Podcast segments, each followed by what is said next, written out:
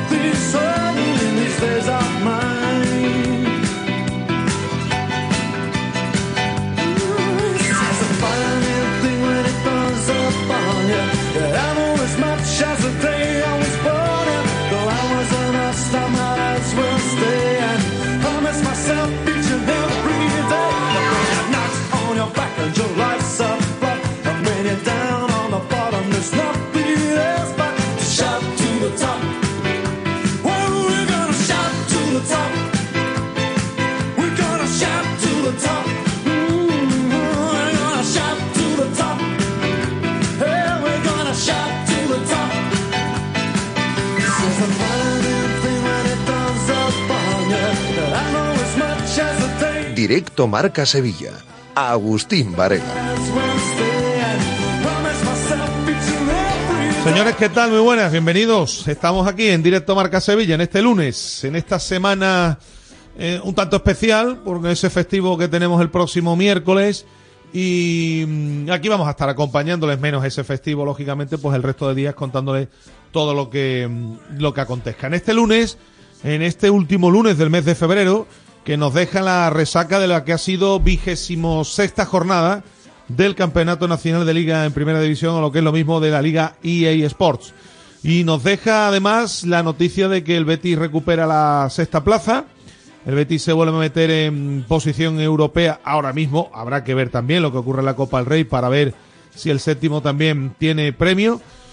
Y en el caso del Sevilla Fútbol Club, ve cómo su distancia disminuye un punto respecto a la zona de descenso. Son dos partidos, pero sigue manteniendo una distancia prudencial después de ese gol postrero, de ese gol sobre la bocina de Darwin Machís, eh, que ha hecho que el Cádiz siga aferrado, con vida, ¿no?, a tres puntos de la salvación, en una lucha que, pre- que promete ser tremenda, la que se va a llevar a cabo en los puestos bajos de la tabla, aunque, a decir verdad, los de abajo es que no ganan prácticamente nunca. Bueno, eh, nos dejó el domingo eh, un resultado ciertamente inesperado, ¿no? En el día más complicado surgió el Betis más brillante quizás de la temporada. Yo creo que ninguno de los espectadores que ayer acudían a Heliópolis podía presagiar que iban a tener una de las tardes más plácidas de la actual campaña en casa. Hola, Pineda, muy buenas. ¿Qué tal, Agus? Muy buenas. Lo que es el fútbol. ¿eh? Sí, bueno, a lo ver, que es el fútbol. Yo creo que lo que ha demostrado, si algo ha demostrado Manuel Pellegrini en los años que lleva en el Betis, es que después de un varapalo importante, el equipo normalmente no se cae, no acumula resultados muy negativos durante varias jornadas seguidas, y lo ha vuelto a demostrar, esa capacidad que tiene el técnico verde y blanco para que el equipo se, se vuelva a levantar. De ahí a que el partido fuera tan plácido, pues obviamente yo creo que no se lo esperaba nadie. El Betis con eh, estos jugadores, con más efectivos, compite de una forma diferente. Eh, Nico Williams le echó una manita también, porque claro, la expulsión fue absurda, ridícula y irresponsable. Los, por, los compañeros no en la zona mixta, sí, después dijeron muy que... Muy crítico, es, es, es muy responsable, porque es verdad que tú puedes ir abajo en el resultado, pero tienes alguna opción a lo mejor, ¿no? Con ese gol, por ejemplo, en el cuarenta y nueve de, de remontar. y a partir de aquí yo creo que hubo jugadores que dieron un pasito adelante y rindieron muy bien. Sorprendente el rendimiento de Sabalí en el lateral zurdo, por ejemplo. Muy bien, muy bien. Un gran partido de William José, uno de los mejores para de la mejor. Betis. Y luego pues la aportación de los refuerzos con mayúsculas, refuerzos del mercado de invierno, que lo están haciendo muy bien. Refuerzos, ya han marcado todos. Ya han marcado todos, fíjate. Ya han marcado todos. Bueno, pues intenso, vertical, consistente, el Betis fue un torbellino, sobre todo en la primera parte, que el Atleti no pudo contener. Es curioso, ¿no?, que lo decíamos durante la retransmisión, ante el equipo más intenso de la Liga, el que ganó en intensidad sí. fue el conjunto verde y blanco. Y eso que el Atleti no reservó a apenas nada, jugadores. Nada, nada, ninguno, porque la, lo de Williams confirmaba ayer Rafa Beato que no era una cosa de haber reservado a futbolistas. Es que Berenguer venía Pineda de marcar dos goles. ¿Eh? Y claro, tú un futbolista que viene de marcar dos goles, y parece que Iñaki Williams tampoco es que atraviese por su mejor momento. Bueno, eh, sexto y otra vez con la confianza recuperada en un partido en el que William José, Sabalí, Cardoso eh, estuvieron muy muy bien y ya han marcado, ¿eh? ya han marcado todos los refuerzos, que son refuerzos de verdad, son refuerzos de verdad. Eh, como ha comentado Pineda, la expulsión de Nico fue decisiva y Manuel Pellegrini ovacionado en varias ocasiones durante el partido. Al final la gente, la gente no es tonta, sabe lo que hay. Sí. Al final la gente sabe lo que hay. A mí me ha extrañado que a través de algunas satélites satélites que orbitan por ahí se haya intentado, bueno, pues no sé, de alguna forma, no sé si desprestigiar incluso la figura de Manuel Pellegrini. Pero es curioso porque algunos satélites dicen un día una cosa y el día siguiente la, la contraria. A mí me resulta muy muy gracioso, muy difícil de entender. En un partido en el que hubo un susto tremendo. Uf. Hemos visto la imagen de una de las cámaras, creo que es de seguridad del Real Betis Balompié, el impacto de Guadalupe Porras ante la imprudencia, si hay que decirlo, la imprudencia de un cámara que con el afán de llegar cuanto antes a la noticia, en vez de rodear por el córner, cruza por medio y eso lo, y eso no se puede hacer. Y eso sí, no se puede es hacer. Es una imprudencia, obviamente es un accidente, porque estos cámaras están súper bien preparados, ¿no? Y son cámaras de, de élite, pero es verdad que es una imprudencia porque no la, la, la asistente corre para señalar el gol al centro del campo, va mirando siempre el terreno de juego porque ella tiene que ir mirando la jugada y la celebración y claro, impacta con una cámara que pesa un montón de kilos eh, en la cabeza. Y las personas que llevan esas cámaras son y, fuertes. Y además impacta sin esperarse, lo que es como si te chocas con una pared sin mirar. Entonces, bueno, el golpe fue tremendo, eh, la asistente se tuvo que ma- marchar mareada, llena de sangre porque fue muy aparatoso. Por suerte está bien, le dieron el alta, le, le cosieron, la, le suturaron. Y, y bueno, pues que esperemos que no se vuelva a repetir, porque fue un susto importante. Sí, eh, me imagino que esto marcará ahora también un antes y un después en el protocolo de los que dejarán. Yo creo que tienen claro sí. los cámaras, no por dónde pueden o no pueden pisar. Creo que no se puede meter un cámara, que es una imprudencia, porque después comentaremos. Imagínense que en vez de, que es lo mismo, ¿eh? que no quiero decir que la asistente sea menos que, que como persona, es igual o más que un futbolista. Pero si se lesiona en vez del asistente un futbolista, fíjate la que se forma, ¿no? Pues sí. En fin. Bueno, y el Sevilla eh, perdió en el Bernabéu. El Sevilla compitió, dio lo que tiene, defendió con orden, aguantó hasta que uno de los genios hizo una genialidad. A, eh, a ver, eh, si el Sevilla compite de esta forma, insistimos que no debe tener problemas porque todos los días no va a tener a, a enfrente a, al Real Madrid. Hay quien le achaca al equipo que, que, que no pudo, que no ofreció nada más. El cambio de Januzaj también criticado y con razón. Hay muchos aspectos.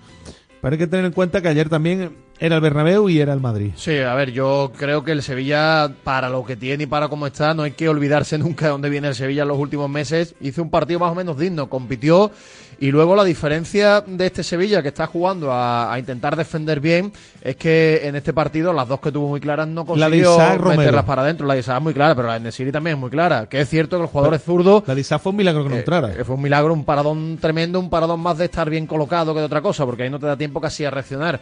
Es la diferencia con el partido, por ejemplo, de Vallecas, que las que tuvo las has metido para adentro. Y en el Bernabéu, si quieres puntuar, tienes que tener más, más puntería. A partir de aquí, los cambios es verdad que no mejoraron al equipo, que lo empeoraron. Creo que incluso lo conoció Quique, y luego hay cambios que pueden salir bien o mal, que tienen su lógica, hay cambios como la última tanda, que no tienen ningún tipo de sentido, a mí no me entra en la cabeza que un jugador como Januzaj, y después de lo que de se ha contado en el mercado de invierno, del cruce de declaraciones públicas y con el director deportivo, y lo que ha dicho el, el entrenador. entrenador y director deportivo señalando la falta de ambición de este jugador y que se niega a marcharse, a mí no me entra en la cabeza que este jugador dispute un solo minuto más con la camiseta del Sevilla, y mucho menos por delante de los refuerzos de invierno. Es que no me entra en la cabeza. No tiene mucho sentido. Es que lo de Aníbal, eh, al entrenador, pues no le debe. No le gusta, no le gusta, al chico no le gusta nada. Y, y no le debe gustar no lo futbolístico. No, no, no, quita el debe. Algunas actitudes. Quita el debe. Que no le gusta. Vamos a ver, si, si es más claro lo tiene, si alinea a Januzaj por delante de él, es que claro. No es que no le guste, que es que no lo quiere. No. Porque Pero, estás, estás, estás alineando a un tipo defenestrado. De, exacto. No tiene sentido el, la, la lectura de partido por parte del entrenador la, la segunda parte.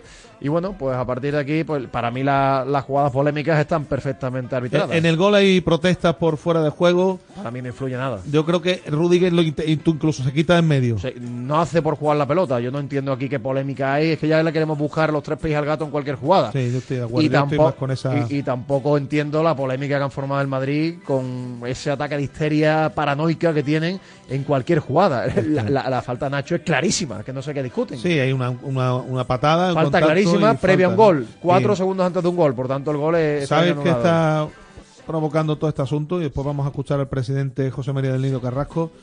Creo que hemos entrado en una espiral en la que está colaborando.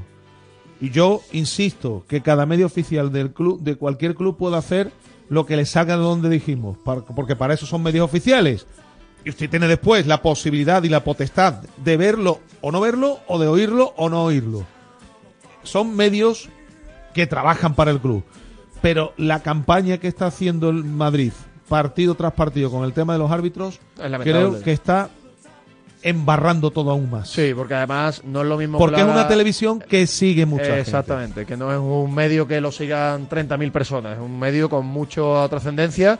Y además eh, va todo al dictado de Florentino, los medios del Madrid, lo que canta la grada del Madrid, todo lo que hacen los jugadores del Madrid. Y esto, no le hace esto, falta, esto ni le pega ni le hace falta. Ni le hace Madrid. falta, y además es totalmente injusto, porque si hay un club que en la historia del fútbol no se puede quejar eh. de los árbitros, es, son el Madrid y el Barcelona, ninguno de los dos. El señorío y la categoría claro, que ha caracterizado claro. casi siempre, y digo casi siempre al Real Madrid... Claro. Se pierde en el momento claro. en el momento en que pasa, en que ocurren y, y, estas y cosas. Y luego yo entiendo que tú puedas estar enfadado por alguna acción donde te han perjudicado, pero en las acciones correctas hay que taparse un poco, ¿no? No te puedes quejar de algo que está bien arbitrado, eso, eso no es lógico. Los árbitros van a equivocarse siempre, algunas veces a favor y otras veces en contra tuya. Si, si tú quieres buscar errores de cada árbitro, vas a poder hacer un vídeo todos claro, los partidos. Claro.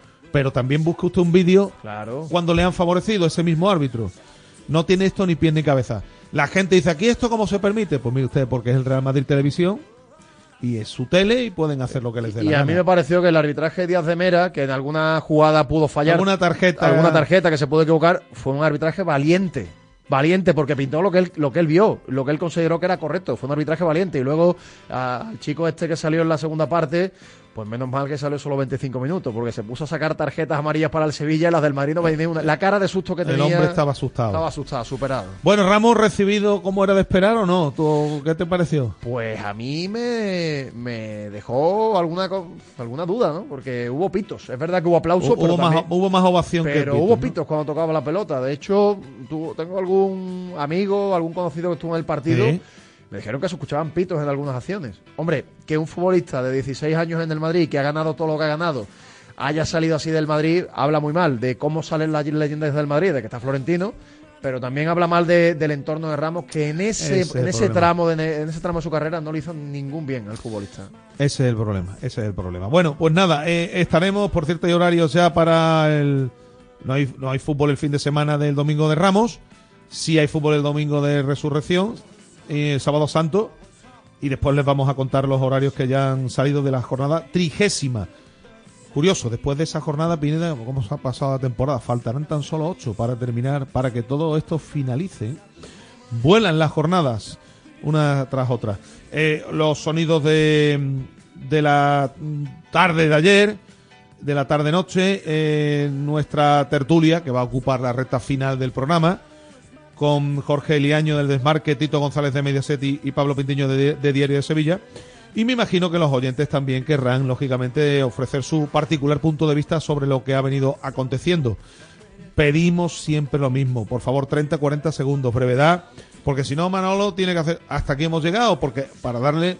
Para que entren todas. Eso es. Eso eh, es. A través de los canales habituales, además, bueno, las que no entren durante la mañana entrarán, si no, esta tarde, en el programa de por la tarde, a través de los canales habituales, en Twitter, arroba Remarca Sevilla, y las notas de audio al seiscientos sesenta, cincuenta, cincuenta y siete cero nueve.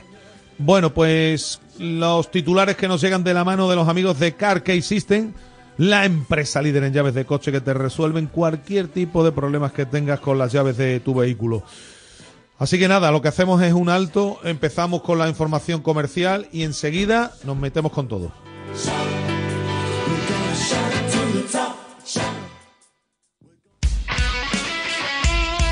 Radio Marca. Manuel, he perdido las llaves del coche y es la única que tenía. No sé qué voy a hacer. No te preocupes, para eso está Car Key System. Ellos te hacen una nueva llave en un tiempo récord. En Car Key System tenemos tus llaves. En Car Key System tenemos tus llaves. car key system punto com. Plaza de Toros de Sevilla, Empresa Pajés, abono de localidades de la temporada taurina dos mil veinticuatro, renovación de abonos del veintiséis de febrero al cinco de marzo, nuevos abonos del veintiséis de febrero al nueve de marzo, abono especial para jóvenes y jubilados, posibilidad del pago fraccionado del abono, horas de taquilla de diez a dos y de cinco a ocho en las taquillas oficiales de la empresa, en la Plaza de Toros, Paseo de Colón, la maestranza punto es, patrocinado por Caja Rural del Sur. ¿La factura de la luz te deja electrificado? Pásate a Insolac Renovables. Instala paneles fotovoltaicos de autoconsumo y genera tu propia electricidad. Aprovecha las nuevas subvenciones del Plan Ecovivienda. Hasta el ochenta por ciento de ayuda para la instalación fotovoltaica en viviendas. Infórmate en insolac renovables punto com. Insolac, expertos en energía renovable desde dos mil cinco. Si quieres seguir al minuto toda la actualidad deportiva, ser el primero en enterarte de las noticias más relevantes y vivir todo el deporte en directo, descárgate ya la app de Marca. Resultados y clasificaciones, los mejores directos, agenda de televisión, notificaciones personalizadas de tu equipo, modo oscuro y mucho más. Accede al instante a la información deportiva que más te interesa con Marca, la app número uno para vivir el deporte. Es una, una oportunidad más para demostrar al mundo eh, de qué estamos hechas las mujeres. Es campeona olímpica, Sandra Sánchez. Madre mía, todavía no me lo puedo creer.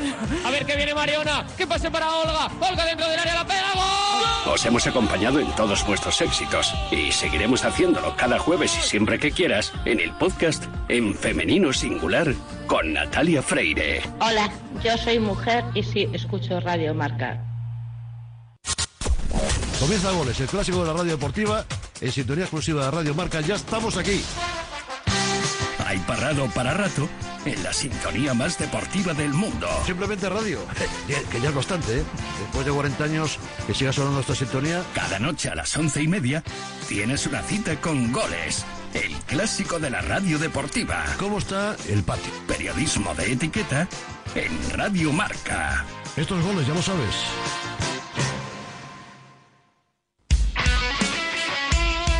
Radio Marca.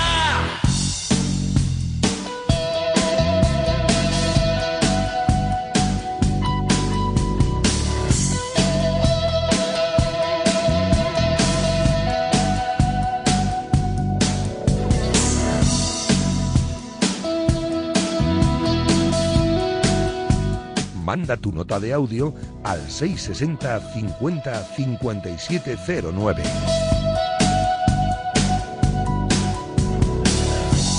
Out there in the wilderness of love and pain, under the gentle arches we roll the silver streets. Can see a difference between gold and wooden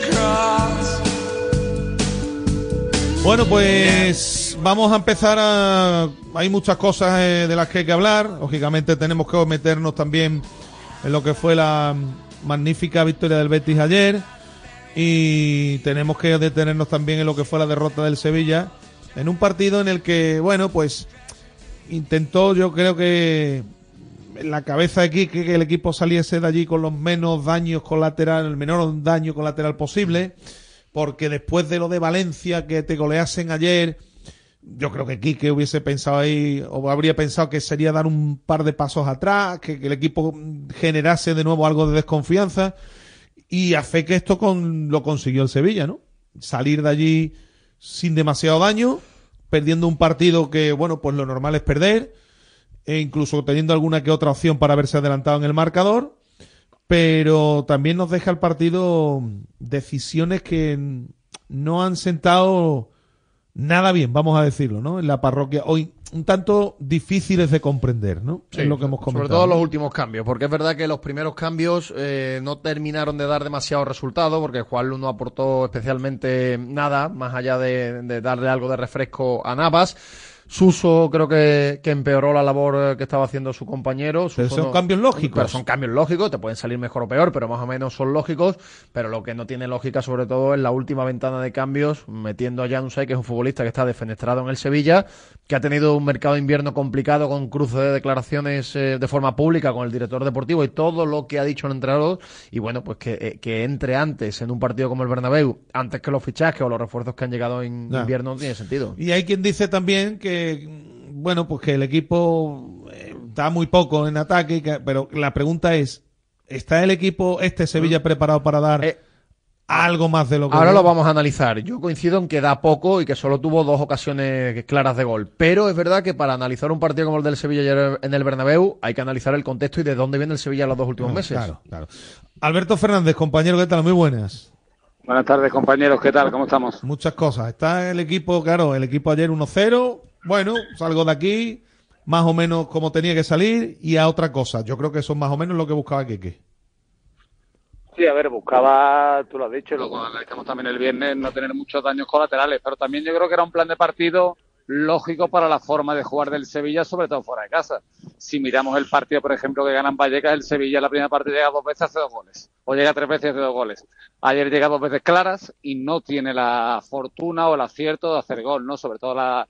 La de Isaac, que saca muy bien el lunes. Así que eh, por ahí se le pudo ir el partido al Sevilla, porque si se adelanta, por lo menos creo que un punto puede haber, haber rascado ante un Madrid que creo que tampoco estuvo ayer especialmente inspirado y con las ausencias que tenía también un poco debilitados. Pero al final el Bernabéu, el Bernabéu, alguna que otra decisión también algo controvertida, la, la, la hablaremos, pero creo que el Sevilla no hizo mal papel, pero lo decía Pineda, de donde viene el Sevilla, donde está el Sevilla, tampoco se podía esperar. Claro, claro, es que al final el planteamiento de partido del Sevilla, sobre todo fuera de casa, desde que Quique más o menos ha intentado enderezar la defensa, es eh, cerrar bien atrás, construir eh, la casa desde los cimientos y que el Sevilla no encaje muchos goles. Y lo está consiguiendo, porque el Sevilla en los tres últimos partidos, Real Madrid, Atlético de Madrid y Valencia a domicilio, solo han encajado un gol, que para lo que venía haciendo el Sevilla, que no hay que irse muy lejos para acordarse del partido contra el Girona, el partido contra el Alavés, que eran goles, goles y más goles, fallos individuales, fallos colectivos, a balón parado. Eso lo está arreglando Quique Sánchez Flores. Uh-huh. A partir de aquí, lo que tiene que hacer ahora es buscar el equilibrio entre esa defensa y tener alguna alternativa más en ataque. ¿Qué pasa? Que el Bernabéu no es el escenario más idóneo para, para encontrarlo. Vale, tuvo quitan, dos. Te quitan la pelota. Tuvo dos muy claras, porque además el Sevilla tenía muy claro el plan de partido, que era si superaba la primera línea de presión del Madrid, que no era nada, nada complicado, porque el Madrid estaba haciendo una presión relativamente cómoda de superar, porque había muchos espacios a la espalda de esa primera línea, luego había muchos metros para correr, y tanto Isaac como En-Nesyri son jugadores que saben atacar el espacio, futbolistas que se están entendiendo muy bien, y tuvieron dos ocasiones muy claras. La de En-Nesyri parece que como remató muy lejos es menos clara, la ocasión de En-Nesyri es clarísima, lo que pasa es que remata con la derecha nah. y se le va a las nubes, pero es una ocasión que un jugador diestro o con algo más de técnica la definición, posiblemente lo hubiera puesto al menos entre palos, y la de Isaac Romero, bueno, pues la saca Lunin en un parado espectacular, y si de esas dos el Sevilla llega a acertar con una, pues el mm. guión de partido hubiera cambiado. También hay que decir que para eso está, y además eso lo está notando mucho el equipo, que Nilan hizo... Hizo una... dos paradas muy buenas, dos sobre todo, muy buenas. Una por la derecha, luego le sacó una Valverde también muy buena. Sí, sí, sí. Bueno, tuvo... Es lo que tiene jugar con un portero que, que no es Dinozov, pero bueno, bueno, es un portero que está dando un, un rendimiento de, de bastante buena nota. Eso lógicamente se nota, y ayer se notó también, Alberto, porque... Si no está Nilan, a lo mejor el partido es otro, lógicamente, ¿no? Pero que para eso está y para eso lo firma el Sevilla. Sí, evidentemente, pero bueno, esas ocasiones de peligro que comentáis vienen casi todas o todas de disparos de media distancia o de entrando en el área, pero no tuvo el Madrid realmente mano a mano, porque el Sevilla se supo defender bien. Sí. Creo que la línea de tres centrales, va de Sergio Ramos y Quesada, estuvieron todos muy bien. todos en los duelos individuales, cuando les tocaba ejercerlo, porque se había ido Vinicius al modo de sus navas, llegaban con fuerza, llegaban con de de determinación, y al final el Sevilla, creo que defensivamente hizo un partido más que correcto en el Bernabéu. Pasa, claro, cuando tú te estás arropado, cuando tienes que salir, al final vas a tener uno o dos. El Sevilla tuvo dos y no acertó, pero porque vive muy lejos, y además se notó en la segunda parte que el equipo, sobre todo los centrocampistas, que son los caídos al sistema defensivo, ya no les da para el retorno. Entonces se iba partiendo el partido, Quique mueve el banquillo, y realmente para la idea que tiene actualmente el Sevilla de juego, no tiene mucho en el banquillo, ¿eh? O sea, tiene, digamos, las cosas claras. Eh, Suso no encaja dentro de este Sevilla defensivo. Es difícil. No encaja porque no, no tiene piernas para ello. Entonces, sí, claro, se ve Quique con un equipo base bueno, que le sirve, pero nada más que toca algo, cambia algo, cambia uno de los delanteros, no tiene el, refuer el esfuerzo ni el retorno defensivo de En-Nesyri y Isaac. Entonces, todo eso va, nada más que toca un poquito el equipo, porque hace falta físico nuevo, hace falta hombres nuevos, al final Sevilla le cuesta. Bueno, a ver, efectivamente, estando muy en parte de acuerdo contigo, eh, por la forma de jugar hay futbolistas que no encajan en este, en este esquema, y otros que a lo mejor encajarían, y ahora iremos con ellos, pero que al entrenador no le gusta. No le gusta, no le gusta. Eh, porque yo no sé si Aníbal encajaría o no, que, que no lo sé, que, pero el entrenador está claro, bueno, está clarísimo, no, meridiano, que no le gusta. Ya esa decisión de ayer obviamente deja claro que incluso eh, Januzaj está por, sorprendente, muy sorprendentemente por delante de, de uno de los refuerzos en el mercado de invierno, que es de lo que quizás se esté hablando más, ¿no?, en cuanto a lo futbolístico. Sí, porque tampoco ya nos ha entrado en un momento de partido, ya perdiendo el Sevilla, donde, bueno, eh, no creo ni que tuvieran influencia ni positiva ni negativa, pero lo que sí es verdad, que es un jugador, y lo ha dicho antes Pineda, que encima se ha enfrentado al director deportivo después del mercado, que tú no lo quieres, que lo has intentado sacar de todas las maneras posibles, que siga contando, es que yo no le encuentro explicación. O sea, esos seis minutos, esos cinco minutos, dáselos a Hormigo, dáselos a un juego de la cantera, me da lo mismo.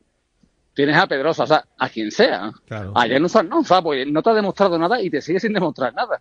O sea, tratar de esto de los entrenadores, ya me lo hemos dicho muchas veces cuando llega uno nuevo. No, no, yo cuento con todo, voy a volver a sacar la mejor versión. Mentira. Hay jugadores que ya no quieren. Entonces tienes que, cuanto antes lo sepas, antes lo tienes que, lo tienes que dejar claro. De hecho, Quique Flores dijo públicamente en una sala de prensa, refiriéndose a Rafa Beato, sí, que eran jugadores que estaban desconectados.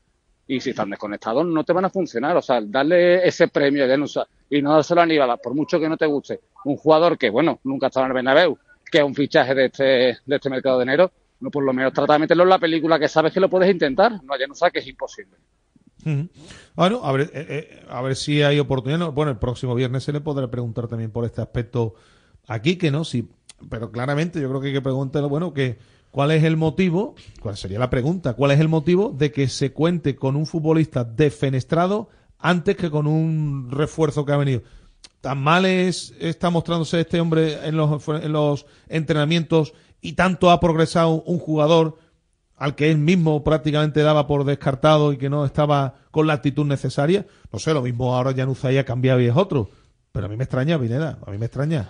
Sí, bueno, yo, yo en los entrenamientos no te puedo hablar de la actitud de Januzaj porque no, no, lo, vemos. no lo vemos, pero lo, yo te hablo de lo que aportan los minutos residuales que sale, que son cero, y lo que aporta desde que llegó al Sevilla, que es negativo, porque el rendimiento, si le quitas el salario que cobra, te aseguro yo que aporta mucho más negativo que otra cosa. Oye, por tanto, no, no, tiene, no tiene sentido el cambio. Pues vamos a ver qué ocurre. Más allá de todo esto, eh, lo hemos comentado. En, la, en el gol del Real Madrid, en la posición de Rüdiger, el fuera de juego protestado, hay gente o futbolistas, Navas, ¿no?, creo que fue uno de los que dijo que era fuera de juego. Eh, hemos comentado antes que yo creo que Rüdiger incluso se quita, eh, no estorba, eh, no sé, a mí no me parece que, que haya una incidencia eh, tan grande, ¿no?, para anular el gol. Yo no sé cómo lo ves tú, Alberto. A ver, quitarse no se quita porque no se puede quitar de la jugada, no puede desaparecer. Bueno, que no va por lo la pelota. No hace, lo, lo, que, lo que no hace es por jugar la pelota. Sí. Pero yo, pero es, es muy interpretable porque no es fácil de decir si una cosa u otra, porque al final va de salta sabiendo que está Rüdiger al lado, no sabe. Sabe, no puede interpretar si va a saltar Rüdiger o no. Hmm. Sabe que lo tiene cerca y él despeja. Y además un despeje al centro, que solo es un despeje no usual en un central, ¿no? El central tiene que despejar hacia zonas de no peligro. Entonces, yo no sé, y eso había que preguntar a la Valencia, si va a despejar así porque tiene a Rüdiger cerca. Esa es la interpretación única. Otra cosa que yo vea que Rüdiger no quiere jugar la pelota. Por eso digo que a mí me deja muchas dudas la jugada. El árbitro decidió que, que, no, que no intervenía. Lo malo es que ya ha pasado este año en otras jugadas donde sí ha creído que intervenga el jugador. Ese es el problema. Claro, y, y, en, ¿Y en qué punto? En la interpretación, en la interpretación. Pero claro, cuando para un lado se barre, para otro, no digo ni para el Madrid ni para el Sevilla, ¿eh? Mm. Se barre o se equivoca o se decide una cosa y después se decide otra, pues muchas veces lo que a la gente le deja la, la insatisfacción. Sí, yo, yo para mí esta jugada no es fuera de juego y, y me explico, no debería ser fuera de juego en ningún caso cuando un futbolista no hace por jugar la pelota, sí, porque al final no puedes desaparecer y puedes vivir en fuera de juego siempre y cuando tú no influyas en la, en la jugada, pero es cierto que luego comparas con cosas que han sucedido en Liga de Campeones hace no mucho y mm. por eso la gente se puede enfadar. Igual que ayer, eh, Nico Williams le aplaude al árbitro y para mí debe ser cartulina amarilla y roja, pero, pero es que este mismo árbitro claro, no fue capaz de claro. hacerse el mismo árbitro, misma jugada con Vinicius, que le aplaude dos veces, no fue capaz. Que claro, y al final, normalmente la disparidad de criterios siempre viene en los mismos campos mm. y con los mismos equipos, que eso es lo que puede enfadar a la gente. Para mí ayer el árbitro estuvo bien en las dos jugadas polémicas. ¿eh? Yo siempre hago una reflexión y me pongo al contrario. ¿eh? Imaginemos que esa acción Exacto. es a, al contrario. Pues y... la, la gente se hubiera enfadado si le anulan el gol. Claro. Eh, entonces, claro, esa es un poco la... Como no es una... Y aparte, como no es una acción en la que nos pongamos de acuerdo... Si la acción no es clara, clara, clara, pues yo creo que es normal, que es normal ¿eh? que el árbitro dé gol. Después en la otra no... En la otra falta, ¿no? En la otra no hay... No bueno, pues en la otra todavía hay gente que dice que no, que no es suficiente para la falta. O sea, una patada por detrás... Y más cuando eh, te la pones, ¿no? Eh, en, en el tobillo, cuando además el jugador del Madrid va por detrás y no tiene opción de llegar a la pelota, eh, para esta gente que, que orbita alrededor del Real Madrid no, no es falta. La falta es clarísima. Sea cayendo sin querer... Da igual, es falta. Y es una falta que se produce cuatro segundos antes de un gol, jugada inmediata. Por tanto, para eso está el V A R. El V A R tenía varios eh, supuestos. Uno de ellos era en los goles, había que analizar la jugada previa. En la jugada previa hay falta, yo creo que no hay debate. Pero hablaban también desde que se rebobinase la jugada. Digo, bueno, si es que hace muy poco, ante la Almería, que fue un partido bastante escandaloso, se anuló un gol a la Almería por una falta previa a Bellingham, mucho más lejos. Muy ¿no? previa, de... muy previa, sí, sí. Sí, sí, muy... muy anterior, ¿no? Y claro, y ahí se dijo que estaba bien anulada. En fin, ya sabemos cómo funciona esto, tampoco lo vamos a descubrir ahora, pero vamos, creo que la jugada estaba bien arbitrada. Y lo único que, con el cambio de colegiado, que creo que ya Temera estaba llevando el partido, dejando jugar bien. Por ejemplo, las dos amarillas que ve el Sevilla, sí. mm.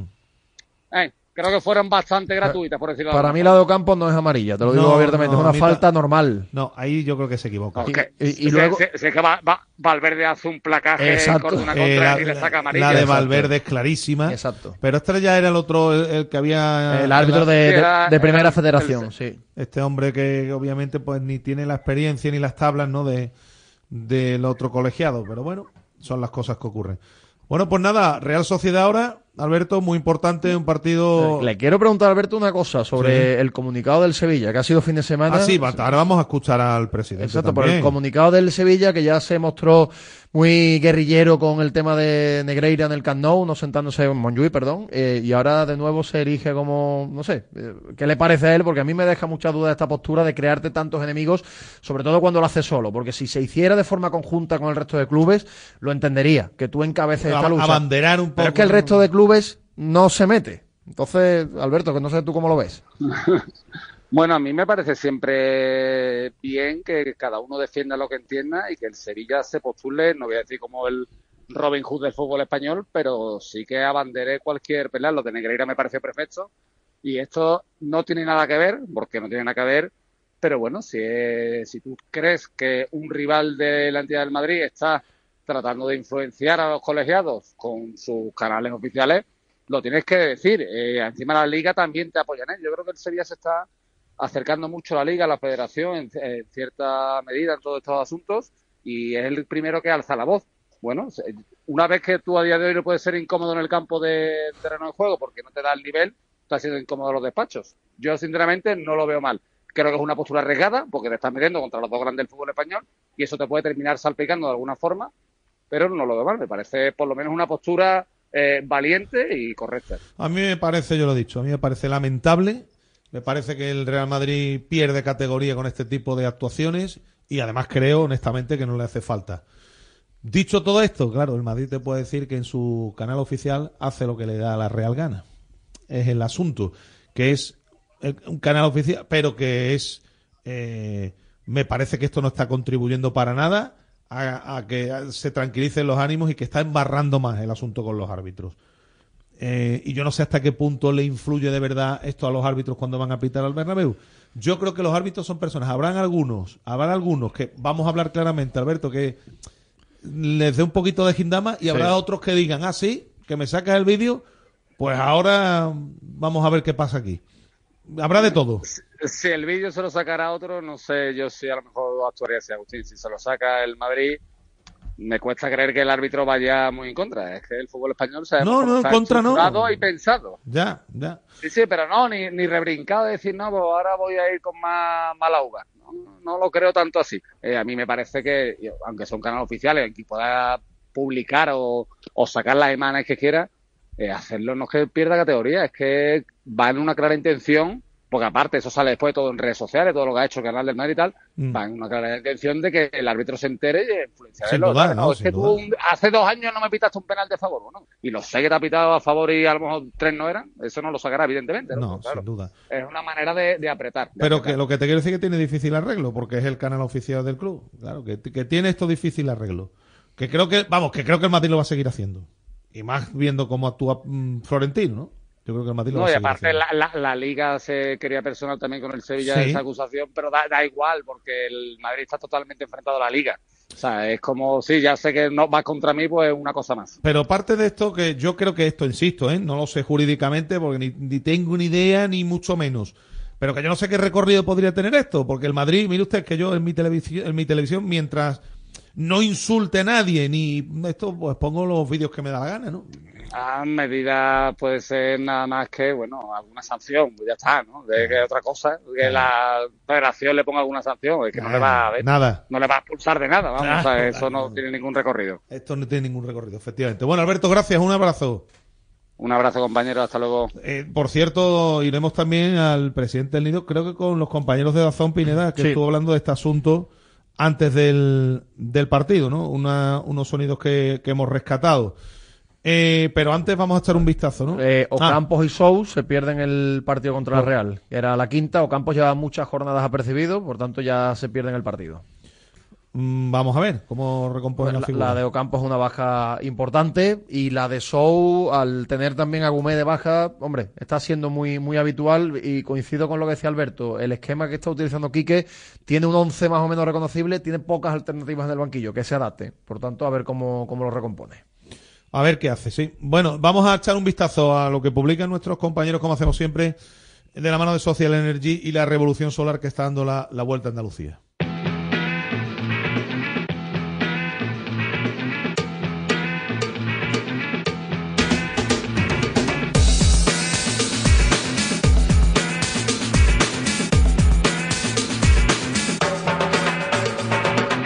Al lío con el repaso a prensa. En marca punto com, la web del diario Marca, el sistema jerárquico, el artículo de opinión de Alberto Fernández y también el enfado de Antoñito por el arbitraje en el Bernabéu. Sobre el Real Betis Balompié sale a la luz el momento en el que una cámara de televisión arrolla a Guadalupe Porras y el heredero de Guido vuela alto. En Mucho Deporte, Reacción de Altura es el titular del podcast sobre el Real Betis Balompié. Sobre el Sevilla, el plan se quedó a medias. En el Desmarque, el Sevilla habla abiertamente del futuro de Ramos, lo que ellos quieran. Sobre el Real Betis Balompié, un Betis de Champions en la segunda vuelta. Y por último, en el diario de Sevilla, el Sevilla jugará en Getafe el sábado santo a las dos de la tarde. Sobre el Betis, el Benito Villamarín se rindió a los pies del ingeniero.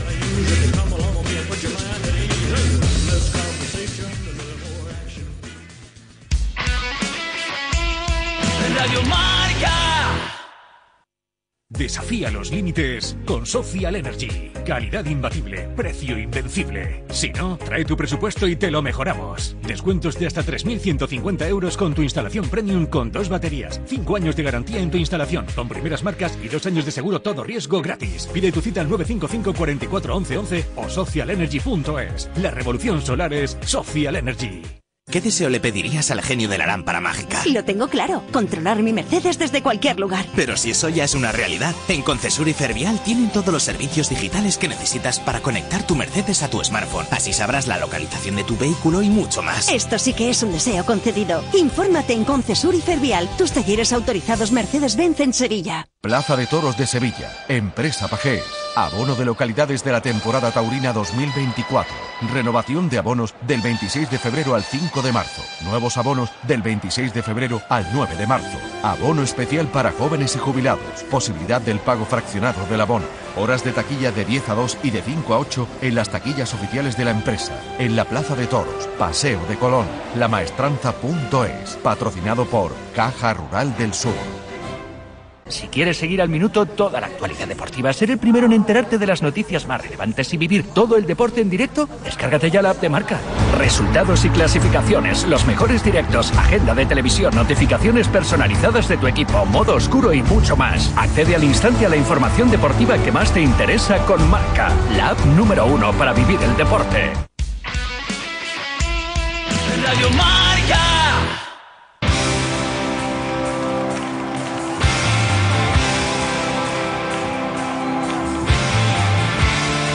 Esto sigue en otra dimensión.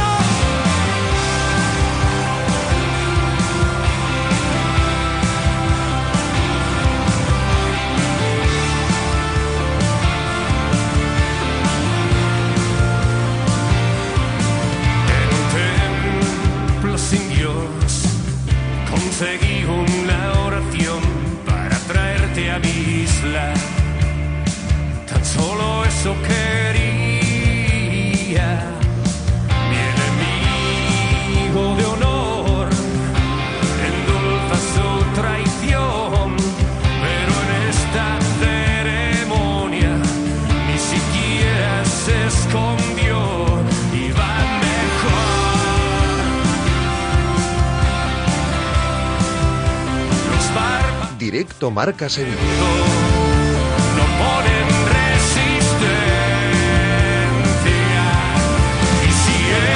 Bueno, pues la noticia del día, que como saben nos llega de la mano de los amigos de Insolar Renovables, la empresa instaladora de energía fotovoltaica desde dos mil cinco. Aprovecha las subvenciones de hasta el ochenta por ciento para viviendas, empresas y comunidades de vecinos. En Polígono Industrial Nueva Espaldilla, en Alcalá de Guadaira, en el nueve cinco cuatro, cinco dos nueve, nueve cuatro dos o en info arroba insolar renovables punto com. Una de las noticias del día la hemos conocido porque... además, el futbolista acabó el partido y al final tiene una avería en la nariz. Sí, es curioso, me, me ha llamado la atención. Hemos conocido el parte médico de, del Real Betis Balompié eh, y Fekir tiene una fractura de los huesos propios de la nariz. O sea que a partir de mañana, bueno, mañana no porque mañana descansa el equipo, a partir del miércoles vamos a ver al jugador entrenando con la máscara habitual protectora. Así que eh, vamos a ver si, si un puede... Choque, un choque un fuerte, choque, no sí. recuerdo con quién. No recuerdo qué lance fue exactamente del partido, pero tuvo que ser atendido. Tuvo que ser atendido, correcto. Así que tiene esa fractura. Y luego Aitor y Sergi, Sergi Altimira se le van a hacer mañana las pruebas porque necesitaban algo de tiempo para que bajara la inflamación. Lo de, Altimira, lo de Aitor es un esguince de tobillo, se lo produjo de forma fortuita él solo. Y Altimira tuvo que ser sustituido al descanso por William Carvalho. Así que mmm, vamos a ver eh, las molestias musculares donde, a dónde llegan. Bueno, después nos mmm, profundizaremos un poco más con la cuando nos ocupemos la, de la información del, del Real Betis Balompié. Antes nos quedan sonidos interesantes. Creo que lo primero que vamos a escuchar es al presidente del Nido Carrasco, que mmm, estuvo Pineda con los compañeros de Dazón y, y bueno, pues eh, a, haciendo... hincapié nuevamente en esta práctica que están llevando a cabo los medios oficiales, en este caso la televisión, la televisión oficial del Real Madrid, con los vídeos de los árbitros. Sí, y demás. Esto decía el presidente del Sevilla sobre el objetivo de esos vídeos en la tele del Madrid. En primer lugar, no le pega a un club de la categoría del Real Madrid, es impropio de un club como el Real Madrid. Y después, bueno, cualquier persona eh, sabe que con dichos vídeos lo que se intenta es presionar a los árbitros, condicionar a los árbitros, incluso echar sobre ellos la presión de la afición del Real Madrid y se pone en tela de juicio la honorabilidad del estamento arbitral y la integridad de la competición. Y nosotros estamos convencidos de que las autoridades deportivas no van a ponerse de perfil, no se van a poner de lado y no van a permitir este tipo de conductas que todo el mundo sabemos que no son propias ni del Madrid ni de una competición como, como la que estamos disputando todos los clubes. Pues te voy a decir una cosa, yo no sé en qué terminará esto y si es bueno o malo para el Sevilla, pero aquí no tenemos ningún reparo cuando hay que criticar al, al presidente del Sevilla, al presidente del Betis o a quien sea. Valiente, desde luego, ha estado el presidente del Sevilla. Muy valiente, porque además lo ha hecho en un escenario como el Bernabéu, que no lo ha hecho... Y antes, y antes del partido. Efectivamente, ¿no? Y antes del, del partido. A mí lo que me deja dudas, eh, y lo he contado antes con, si con bueno, Alberto, si esto es bueno para el Sevilla, lo de crearse estos enemigos de, al hacerlo de forma solitaria. Si esto te apoya el Villarreal, el Valencia, etcétera, etcétera, me parece muy bien que el Sevilla encabece, pero al hacerlo tan de forma individual... No sé hasta qué punto le, le puede venir bien. Y un último sonido sobre el mismo asunto y lo de ponerse de perfil y, y la postura de los clubes. Nosotros no podemos comulgar con ese tipo de actuaciones del Real Madrid, a pesar de que respetamos mucho al Madrid, a su historia, a su afición. Lo que sí le pedimos al Madrid es que respete al Sevilla, igual que el Sevilla respeta al Madrid y también, como digo, respeta la competición. Y hay un tema que no se nos puede olvidar. Nosotros nos debemos a los aficionados. Yo me debo a mi afición. ¿Usted se imagina que ahora dentro de un rato hubiese una acción que sea dudosa, el árbitro pita a favor del Madrid porque piense que tiene que pitarla a favor del Madrid y los aficionados duden de que ha sido influido por esos vídeos emitidos por el, por el canal de Real Madrid Televisión? Pues nada, eh, esto es lo que decía antes del partido el presidente del Sevilla. Eh, leía el otro día que la Liga parece que podría ir de la mano con el Sevilla en este asunto, pero yo repito, no sé qué recorrido puede tener esto, porque el Real Madrid en sus medios oficiales lo que único que va a decir es que mientras no insulte ni, bueno, pues eh, cometa ningún delito, pues podrá emitir las imágenes que estime oportuno, ¿no? Eh, yo creo que esto es lo que va a seguir. Eh, vamos, que el Madrid no va a parar. No, el Madrid, el Madrid, no va a parar. Que el Madrid esto, esto son, no lo va a frenar. Son órdenes de arriba. Al final son órdenes claras de, del Madrid y además si le metieran mano el Madrid va a decir que la tele la lleva una productora externa al club. O sea que aquí no hay, legalmente no hay por dónde cogerlo. Bueno, vamos a escuchar a Quique, ¿no? Después del partido. Vamos a escuchar a Quique analizando incluso los cambios que no le sentaron nada bien al, al club.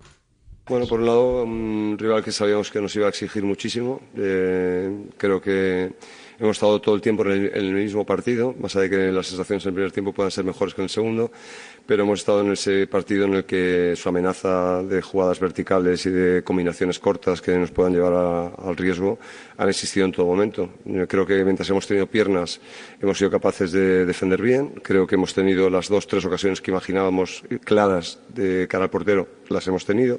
Hemos tenido nuestros momentos y creo que eso cambia todo. El gol de ellos, nosotros creo que hemos, estuvimos en el partido en todo momento, estábamos confiantes, estábamos decididos y pensábamos que el resultado podría ser productivo después del esfuerzo que hemos hecho. Su amenaza es constante y del banquillo te sale un grandísimo jugador que te la pone dentro desde treinta metros. Eso son cosas incontrolables. Hola, Quique. Aquí Hola. Jerónimo Alonso, en directo en la gran jugada de Canal Sur Radio. ¿Te vas mínimamente satisfecho? Yo sé que es muy difícil decir esto en una derrota, pero por mmm, que se van viendo más los brotes verdes, las mejorías en el equipo, después de dos partidos, no, de cuatro partidos en los que no habéis perdido, competir hasta el minuto ochenta y tantos en el Bernabéu. Bueno, es la, como he dicho antes, el nivel de exposición es altísimo y aquí tienes varias, varios objetivos. Primero, lógicamente, es, es sacar puntos, es ganar si puedes, es, si no puedes ganar, empatar. Pero también está el objetivo de no salir malherido de un, de un rival, ante un rival con tanta exigencia y en un escenario que, que impone tanto. Entonces, no salir malherido, salir con la sensación de que estuviste todo el tiempo en el partido, de que tuviste las oportunidades, las oportunidades que imaginaste, de que tuviste la humildad para trabajar hasta final, sabiendo que es un rival que te exige, que cuando recuperas pelota no siempre te deja avanzar y te vuelve a llevar a tarea defensiva. Pues bueno, ahora estamos en ese momento y nosotros todo lo que sea competir eh, lo damos por, por bueno. Queremos sacar resultados positivos, lógico, pero de aquí sacaremos eh, buenas eh, lecturas positivas y, y nos olvidaremos rápidamente de, de la derrota porque ha sido una derrota muy digna.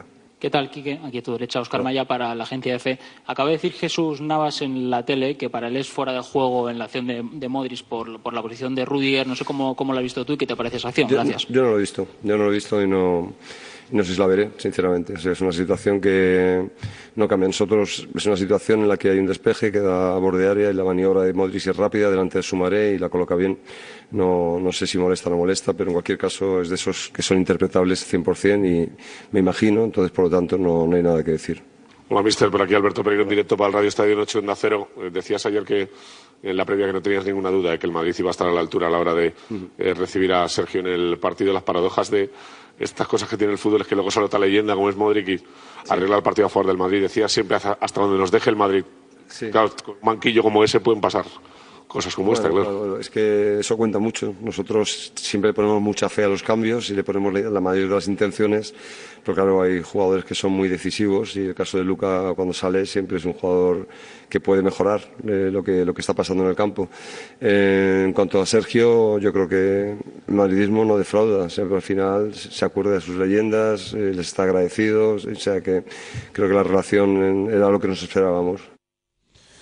Pues eso es lo que decía el entrenador del conjunto sevillista al terminar el, el choque. Bueno, vamos a ir con, antes de meternos ya con lo que fue el partido del Betis, con notas de voz, notas de audio de la mano de nuestros amigos de G E S O L y las nuevas subvenciones del plan Ecovivienda con ayudas de hasta el ochenta por ciento para la instalación de paneles solares. Pero hay que recordar que el próximo cinco de abril finalizan las subvenciones de hasta el ochenta por ciento de autoconsumo en tu vivienda. Solicítalas en w w w punto disfruta tu energía punto com. Pues nada, recién salió del Benito Villamarín, tres uno al equipo que, que es una maravilla, que juega al fútbol como los, como los Ángeles, y el equipo que por lo visto es una debacle, que el entrenador había que echarlo ya, que sí que lo había acabado. Como una ruina, teníamos una ruina encima y resulta que vamos sexto clasificado, que creo que la historia del Betis sexto clasificado en esta jornada, creo que hasta muy pocas veces. Hola, buenas tardes, Radio Marca. Muchas gracias por el espacio para la opinión. Bueno, pues hablaba un poquito del partido de hoy del Real Betis Balompié, en un partido que hemos ganado y hemos ganado bien, ¿no? Así que todos muy contentos y, y bueno, y ahí peleando por, por el objetivo de la UEFA. El problema es que no vamos a ganar la UEFA el año que viene, entonces no tiene sentido que nos clasifiquemos. Pero bueno, a ver si el Betis hace algo y la puede ganar el año que viene. Esto viene al hilo del comentario que desde Radio Marca dijeron, dijeron ustedes el viernes, ¿no? Que, que tontería clasificarse cuando, cuando después nos eliminan, claro. Estamos pensando también quitarnos de la primera división porque no la ganamos desde el año treinta y cuatro treinta y cinco. Entonces, eh, quizás nos vamos a segunda, que allí ganamos de vez en cuando y somos más felices. Hola, Radio Marca. Buenas noches. Nada, para opinar de mi equipo Real Betis Balompié. Hoy es un mal día para muchos que esperaban la caída del imperio. El Betis iba a caer, crisis total. Aquí mmm, Pellegrini ya se había ido del Betis. Pues va a ser que no. cuarenta y dos puntos. Mal día para muchos, ¿verdad? Que estaban esperando y frotándose las manos con la caída del Betis en Europa. Que poco duran las crisis en el Real Betis de Pellegrini. Y además, si quieren buscar crisis, sigan bajando en la tabla y busquen a los equipos de veinticuatro puntos para abajo. Buenas noches, Radio Marca Sevilla. Bueno, pues fin de la visita al dentista. Al final uno cero, partido carcador de Valencia, bien defensivamente, sin proponer nada ofensivamente, quitando dos claras que si hubiera alguna entrada no sé qué se hubiera podido ver. Eh, demasiado ha hecho la defensa y este equipo como está cogido con alfileres. Porque encajarte en un Bernabéu, haya tumba abierta, es que te metan seis, en cada parte, ¿eh? en cada parte. Hola, Radio Marca, para opinar del partido de ayer. Ayer defensivamente el partido se hizo prácticamente impe- impecable. Ni que decir tiene de que, de que Quique Sánchez Flores sigue en la, en la misma. O sea, para él el ataque prácticamente no existe. Se lleva a Aníbal y el chaval este que está destacando en el final, y para él no existe, existe Januzaj, Januzaj que está ya, que no sirve ni para ni para ni para sostener una, una, una, una botella, ¿eh? ¿Eh? y sigue insistiendo y sigue insistiendo y degradando a estos dos jugadores. Buenos días, Radio Marca, desde los hermanos Ciudad Verde y Blanca doscientos por ciento. dieciocho puntos, señores, dieciocho. Con el doble de presupuesto. Yo no, no sé, de verdad, tengo cuarenta y seis años, no sé si alguna vez he visto esto. a, o al contrario, o el Betis teniendo más presupuesto en Sevilla y llegar a sacarle dieciocho puntos a esta altura de la temporada. ¿Vale? Increíble, de verdad. Después del esperpento, del ridículo increíble que a mí no se me olvida de Europa, del que espero que aprenda el club, y estoy seguro que va a aprender porque tiene Armando para el año que viene, si lo dejan trabajar, a un gran dir director deportivo. Sí, escuchen, a un gran director deportivo y bético, que es fundamental, aparte de ser director deportivo, conocer la casa y conocer lo que es Real Betis Balompié. Venga, señores, buenos días. Agustín, te he escuchado lo de decir lo de la imprudencia del operador de Steady del partido con la jueza de línea. Infórmate primero antes de hablar. Los operadores de Steady sí podemos entrar dentro del campo una vez que el juego no está, el balón no está en juego. Es decir, una vez que se ha marcado el gol podemos entrar hasta el jugador un poco en el campo para sacar el plano. Que digo yo que todos los sevillistas no se podrán quejar del arbitraje de ayer, ¿no? O también, cuando pita a favor del Sevilla el árbitro es valiente. Cuando pita acciones en contra es que es un patata. Vamos a ser más autocríticos, hombre. Buenas tardes, Radio Marca. Alberto desde Sevilla Este, para hablar del partido de ayer del Sevilla. Bueno, pues nada, eh, ochenta y un minutos que duramos. Decirle al señor Flores que si el delantero que no está bien es En-Nesyri, pues que no quita Isaac. Buenas tardes, Radio Marca. Bueno, viendo el partido que hizo el Betis allá contra Bilbao, pues más coraje da la eliminación Copera. Y bueno, y me da la impresión de que Pellegrini ha tirado la conferencia. La ha tirado porque las rotaciones las hace en Europa, no las hace en Liga. Y por la lista, una lista que venía coja desde el verano, donde tampoco se tenía que haber incluido a Fekir, sabiendo que Fekir hasta Navidades no iba a estar. Entonces las primeras jornadas de... de la Europa League no se podía contar con Fekir, no metió a Shadir Riaz, eh, bueno, la lesión de Bartra que nadie esperaba, pero y después la segunda lista que ha hecho pues también no ha estado acertada. La Europa League y sobre todo la Conference la ha tirado el señor Pellegrini, reconociendo el valor que tiene todo lo que está haciendo en el Betis. Muy buena, Radio Marca. Pues nada, dos cositas que quería comentar. Lo primero, pedirle por favor a los profesores que tengan compasión con los padres, que no se cojan tantos días seguidos de vacaciones, que los hagan sarteados. Bueno, bromas aparte, lo que no es tanta broma es que Januzaj se siga poniendo la camiseta del Sevilla. Un jugador que cada vez que se pone la camiseta del Sevilla se arrastra por los campos y que ahora Quique Sánchez Flores como premio le dé a este jugador el ponerse la camiseta del Sevilla y jugar en un Bernabéu, que para mí eso es un premio que se le da a los jugadores muchas veces. Mm, no entiendo que estando Pe eh, Pedrosa mm, no juegue antes que Januzaj o chavales de la cantera, o incluso el Membri, lo que pasa.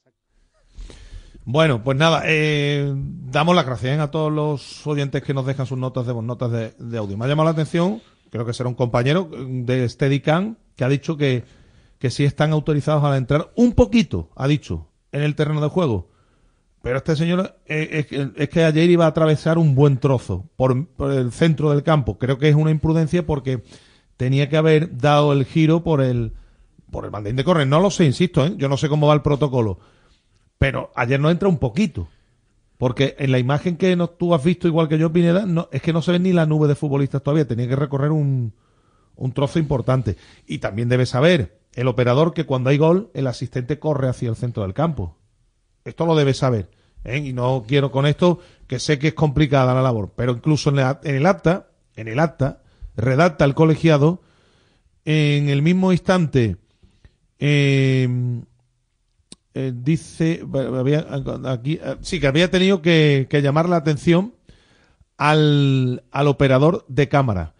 Y dice también en el acta, posteriormente, en la segunda parte, dicho cámara ha vuelto a aparecer en la misma zona. Y en una ocasión que miraba al asistente uno, que en este caso, como marca la normativa, ha pasado a ser el cuarto árbitro, he percibido que el cámara estaba molestando otra vez a los jugadores y preparadores físicos que estaban realizando ejercicios de calentamiento.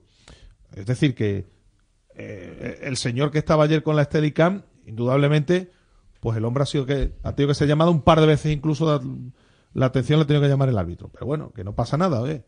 que evidentemente fue una acción fortuita y tampoco es cuestión de, de cargar contra nadie ni contra los compañeros que están haciendo esa labor, que a mí me parece encomiable, porque la labor esa hay que saber hacerla. Es muy y, difícil. Y es muy complicado. Muy difícil. Es muy complicado. Eh, del partido. Bueno, pues del partido que, vuelvo a repetir, fue ciertamente extraordinario el desempeño que ofreció ayer el Real Betis Balompié en cuanto a tener enfrente al equipo que seguramente le mete más intensidad al fútbol de la liga y al que superó de una forma tremenda. Y hablábamos con Rafa Beato durante la retransmisión y decía nuestro compañero que no, que no, que el Athletic no está pensando ni mucho menos en el jueves y que ahí está el once que ha sacado Valverde, que prácticamente lo ha puesto todo. Totalmente. Además, eh, el Athletic tiene una oportunidad de oro de meterse cuarto. Claro. claro el Athletic se está jugando la Liga de Campeones. Se está jugando la Liga. Claro. Aquí lo que había pasado es que el Betis le había hecho al Athletic lo que suele hacer el Athletic y el resto de rivales. Yo creo que el Betis sorprendió al Athletic. El Athletic no se esperaba. El ese, Betis le da la pelota ese. al Athletic y le va a robar en zonas donde hace sí. mucho daño. Sorpre y, sorprendió y a salir rápido. El planteamiento de partido. Sorprendió el planteamiento de partido porque yo creo que el Athletic se esperaba a un Betis mucho más dubitativo, como en las últimas jornadas, que no tuviera tanta iniciativa en ataque, y vemos a un Betis que arrasó, sobre todo en la primera parte. Robó muy cerca del área contraria. Y salió muy rápido. Salió muy rápido y luego aprovechó muy bien los espacios, porque es verdad que ayer dos goles, bueno, el primer gol llega en una jugada muy rápida, en un pase muy bueno de William José, que aguanta muy bien la pelota y la pone al hueco al Chimi, y el segundo tanto también un pase muy bueno a Fekir, luego con la, con la primer gol hay una de mucho mérito, la salida de pelota de Johnny Cardoso, sí, y, y lo bien que y lo bien y después William José avanza con velocidad y la pone en el momento que eh, hay que ponerla. Fueron jugadas de, de mucho mérito. Yo creo que además el Betis merodeó durante un tramo importante del partido el área y pudieron ser más goles, ¿eh? Al Betis, al Athletic Bilbao, salvo esa ocasión, ese gol que yo creo que Ruiz Silva pudo hacer un poquito más en la, en la salida del córner, que, que pudo meter al menos al Athletic en el partido, pero entre unas cosas y otras, entre la superioridad del Betis y la estupidez que hizo Nico Williams, fue un partido muy cómodo para el Betis, ¿eh? Pocos, ¿no? Seguramente podían presagiar que el Betis iba a tener una de las primeras partes o de los partidos más cómodos de la temporada. Claro, al Betis ayer le mete Pellegrini a claro. Sabalí, le mete eh, a Altimira, Chimi, Fornals, eh, bueno, cuatro o cinco futbolistas que ni, no es que no hubiesen jugado, es que y, y ni siquiera habían viajado hasta Croacia. Y esto, lógicamente, le da un plus de intensidad al equipo. Le preguntamos, ahora lo van a poder oír, al entrenador, ¿a qué se debía esta diferencia de intensidad respecto a...? Y decía que es fútbol, que es que son cuestiones que por eso el fútbol es tan grande y que no se pueden explicar, que ni él mismo le encontramos una explicación sí, a, ver. A, a, a la forma de actuar de, de ciertos futbolistas en, en un partido hay, y en otro. Evidentemente hay nombres como el de Fekir, ¿no? Por ejemplo, que cambia radicalmente de un partido a otro en apenas tres días, pero es cierto que cuando tú a un equipo le metes tres, cuatro caras nuevas que vienen con savia fresca, que son futbolistas nuevos, que no vienen con esa actitud viciada del juego más lento que tiene el Betis y demás, Eso, eso también influye mucho y, y contagia a los compañeros. Y yo creo que esta, estos chavales que han llegado nuevos en el mercado de invierno al Betis le dan un rendimiento tremendo. Han y, marcado ya los cuatro. Claro, y, y vienen además con algo distinto, aportan algo distinto sí. y algo que necesitaba la plantilla del Betis. Y hay un asunto además que también creo que hay que, eh, eh, hay que resaltar. El Betis ha ganado muchos partidos esta temporada en el alambre, de aquella manera. Ayer gana, ayer aparece por momentos. Gana bien, ¿cómo? El, no, pero es que aparece por momentos el Betis, y no hablo cuando, y no hablo de cuando el Athletic ya tenía a un futbolista menos, ¿eh? Hablo de once contra once. Aparece el Betis rápido, vertical, y que buscaba la portería, como el Betis de Pellegrini de hace, desde antes de la final de Copa, Pineda. Sí. Que ese Betis tan vertical y de esa forma de jugar no se veía desde hace muchísimo tiempo. Esto hay que resaltarlo. Ayer el Betis gana y además tiene momentos de mucha brillantez en su fútbol. Y ahora lo que lo que va a tener el Betis por delante, aparte de recuperar jugadores, aunque bueno, ya hemos contado en el parte médico que hay bajas que se van a sumar a la lista, como Aitor Ruibal, como Altimira, y vamos a ver si Fekir... Lástima lo de Ruibal, ¿eh? Sí, a ver si con la máscara más o menos puede competir, pero es verdad que va a ir recuperando jugadores como, por ejemplo, Guido, como por ejemplo Ayose, que los va a recuperar y los va a poder meter en la convocatoria, y ahora con un solo partido entre semanas yo creo que el Betis tiene plantilla para poner un once titular reconocible y luego tener cuatro o cinco jugadores también interesantes en el banquillo. Por tanto, en cuanto a las piernas, el Betis debe estar capacitado para aguantar la sexta plaza. Hombre, porque además la Real no anda bien en Liga, ¿eh? La, la Real la, tiene la, tenido el problema el Betis con muchas lesiones. Se está dejando muchos puntos. Con muchas lesiones, pero va a estar más entretenido que el Betis. Hombre, la Real tiene mañana la temporada en juego. Imagínate, eh, hombre, si no hay ninguna lesión más, ya cuando el Betis recupere a Isco, a Guido, a José... Eh, incluso a futbolistas Mar Bartra para dar relevo atrás, futbolistas Bacambú, que obviamente va a estar fuera ahora un tiempo. Ahí va a tener el Betis un arsenal importante para intentar acabar con mucha fuerza el, camp el campeonato en las jornadas que quedan, porque como tú bien dices, ya solo queda jugar de semana en semana, salvo las jornadas que creo que hay todavía algunas intersemanal. Hay alguna intersemanal, en mayo. en mayo hay una intersemanal, pero el resto son un partido por semana, ¿eh? Pues lo dicho, lo más interesante de ayer, eh, más allá de que el Betis ganase, es de la forma en la, en la que lo hizo, que hacía mucho tiempo que no se veía un Betis tan brillante, ¿no? Saliendo tan rápido, vertical, pelota al espacio y jugando rápido cuando hay que jugar, ¿no? Y ese, no ese fútbol de tanto toque y cansino que hemos visto en muchos partidos, ¿no? Eh, lo de, lo que es una lástima es lo de Sabalí, un futbolista que, que, que claro, cuando está bien... Es un futbolista muy muy positivo para el equipo. Siempre lo decimos, cuando muy está positivo. al cien por cien, yo creo que es el mejor lateral que tiene el Betis. Y de hecho, creo que es el mejor partido que hace un lateral zurdo en el Betis en la temporada. A pesar de jugar a pierna cambiada, ya hace un partido completísimo, claro. A ver lo que dura ahora físicamente. William José muy bien, hizo un partidazo también. Y Johnny Cardoso, pues que al chico lo que le faltaba ya es encima hacer gol, ¿no? Futbolista que ha caído de pie. Ha sido bajarse del avión y empezar a rendir. Esto es muy difícil, ¿eh? Y más en un refuerzo que llega en el mercado de invierno. Y, y, y tan joven, viniendo de Sudamérica. Viniendo donde, de, de, donde el fútbol tiene ah, otro ritmo. Efectivamente, re, recordemos que a Guido le costó mucho trabajo mucho, los mucho. primeros meses adaptarse al ritmo europeo. Mucho, y lo de Chimi, bueno, pues Chimi ya lo conocemos. Chimi, lo bueno y lo malo, ya lo, lo dijo Fornals en el túnel de vestuario, los compañeros lo conocen ya muy bien. Y Pellegrini, que este año no quiere tonterías con esto después de lo del año pasado. En lo, cuanto ve, lo veía pronto y lo quitó. Y creo que fue lo, lo, lo mejor que hizo. Bueno, vamos a escuchar a Pellegrini. Eh, hablando después del partido, un Pellegrini que fue ovacionado en repetidas ocasiones por el público que asistió ayer al Estadio Benito Villamarín. Bueno, sí, la verdad que estoy muy contento de la actuación del equipo. Veníamos de un traspié que estábamos todos dolidos, estábamos todos tocados. Eh, sentíamos no sé, una frustración hacia la hinchada que nos ha apoyado siempre, en tanto, en todas partes, que les habíamos fallado. Podrían haber muchas circunstancias, pero el hecho es que quedamos eliminados. Entonces, creo que este era un partido muy psicológico de no quedar eliminado y de perder también en la Liga, que venimos además con actuaciones aquí en casa no muy buenas, y creo que el equipo hoy día hizo un gran partido completo, desde el primer minuto, en intensidad, en juego, en goles, eh, y ante un rival que es la revelación del campeonato, así que en eso creo que le va a venir muy bien. Y como siempre, y lo dije después de quedar eliminado de Europa, nosotros tratamos de llegar a Europa lo más lejos posible siempre, porque lo, por lo cual luchamos todo el año, pero nunca dejando de lado la Liga. Por eso cuando uno en esos campeonatos queda eliminado en cuarto de final, en semifinal, en la etapa que quede, ya no sirve para nada lo que se hizo y se mira la Liga y estás en posiciones que no peleas por nada, la, la, la temporada está terminada. En cambio, en los tres años que hemos jugado, miramos para adentro y seguimos peleando por algo, y es lo que vamos a hacer de aquí hasta el final de la temporada, ojalá que con este nivel. Aitor, desgraciadamente, tuvo un golpe que tiene el tobillo. Vamos a ver cómo evoluciona en las próximas horas, pero tiene un esguince tobillo. Eh, hola, mister. Agustín Varela, de Radio Marca. Eh, ha sido uno, sin duda alguna, como ha dicho, sobre todo la primera parte, de las mejores de, de la temporada.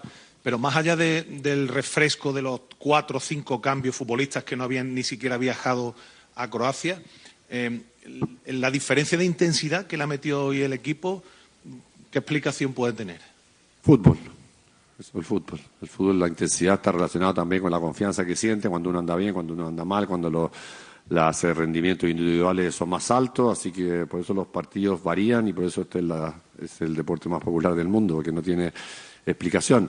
En todo caso, yo creo que la intensidad también metimos el jueves en Croacia y no tuvimos el fútbol para tratar de, de hacer la jugada que hicimos hoy día para, para concretar esos goles. Así que son muchas circunstancias que cambian, pero yo lo he dicho, también lo dije después de la eliminación del jueves, de la eliminación del jueves en el peor momento, que este grupo creo que se ha ganado en el campo durante tres años, poder llegar a niveles que a lo mejor antes no se sospechaba.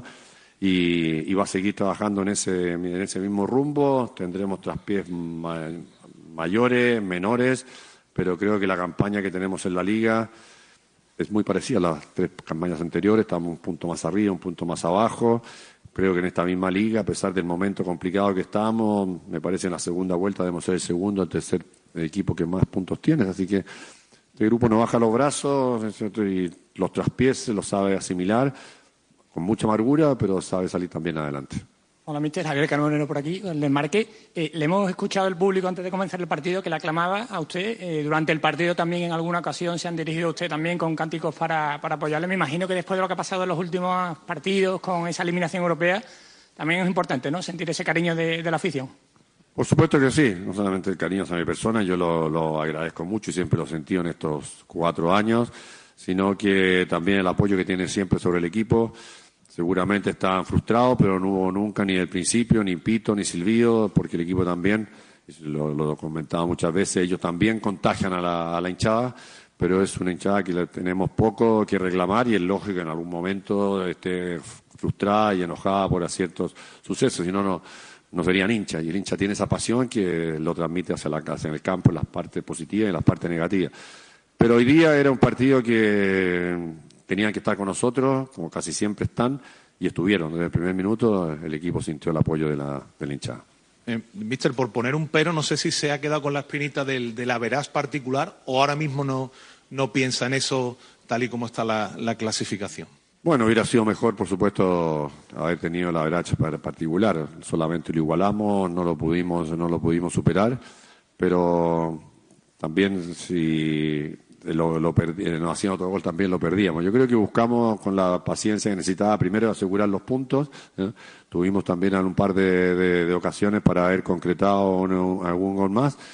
Yo creo que también que el gol fue muy psicológico, el dos a uno del, del primer tiempo justo terminando, si no habríamos tenido un, un segundo tiempo con más, a lo mejor con más espacio, con más aplicación, pero en términos generales es, es adicional, lo importante son los tres puntos y cómo jugó el equipo. Y destacable, Manuel, la aportación goleadora de, de la gente que se acaba de incorporar, de subirse ahora al, al barco, ¿no? Eh, en algunos casos hasta con golazos, ¿no?, como el de, el de Johnny. ¿Retiras hoy al Chimi Ávila porque temías que lo, lo fuesen a expulsar con una amarilla? Que también ha tenido hoy su gol. Bueno, sí, la verdad es que Chimi también había estado con una molestia durante la semana, eh, había hecho muy buen partido, se había demarcado mucho. Había tenido un par de... Estábamos con tarjeta amarilla, era... A lo mejor no lo echaban, pero no se podíamos tomar el riesgo, ya estábamos a, eh, ganando, así que creo que fue un cambio justamente para, para protegerlo y me alegro mucho por el, por el gol que hizo y por la energía que nos entrega. Bueno, y después confirmó que Guido y Ayose ya iban a entrenar con, a, con el resto del grupo al, al mismo nivel. Mañana día de descanso y el miércoles los lo veremos con los compañeros. Bueno, vamos a hacer una pausa que vamos a estar ya enseguida con nuestro rato de charla. Radio Marca. Oye, ¿tú ya tienes placas fotovoltaicas en tu casa? ¿Qué va? Pues aligera, que el cinco de abril se acaban las subvenciones. ¿Y con quién puedo hablar? Pues ¿con quién va a ser? Con Gesol. A mí me las pusieron ellos y se ocuparon de todo. ¿Gesol? ¿Eso cómo se escribe? Pues con doble E y G de garantía. O si quieres entra en disfruta tu energía punto com. ¿A dónde vas? Pues voy a llamar ahora mismo. ¿Escuchas este silencio? Muchos quieren que los facultativos andaluces no tengamos voz ni voto en la mesa sectorial de la sanidad. No lo permitas. El seis de marzo vota Sindicato Médico Andaluz en las elecciones sindicales del S A S. Sin facultativos no hay sanidad.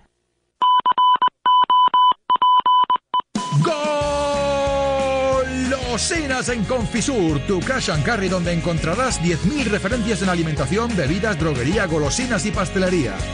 Cash and Carry Confisur en el polígono Carretera Amarilla.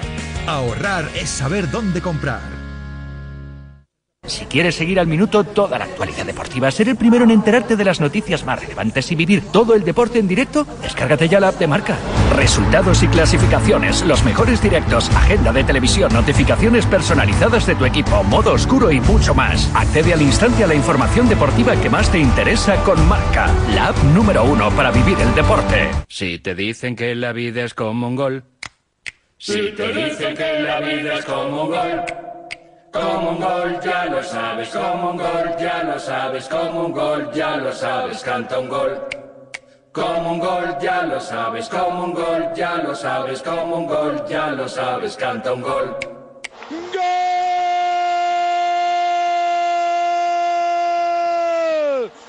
Radio Marca. La vida es como un gol.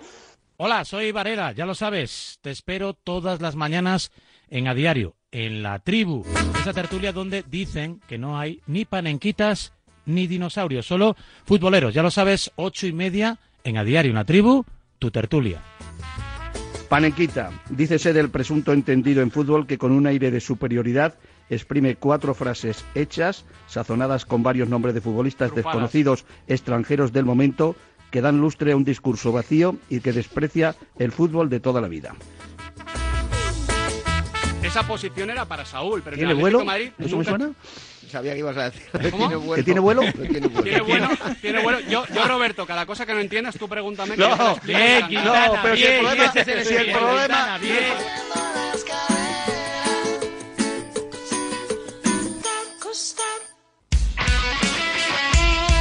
Radio Marca.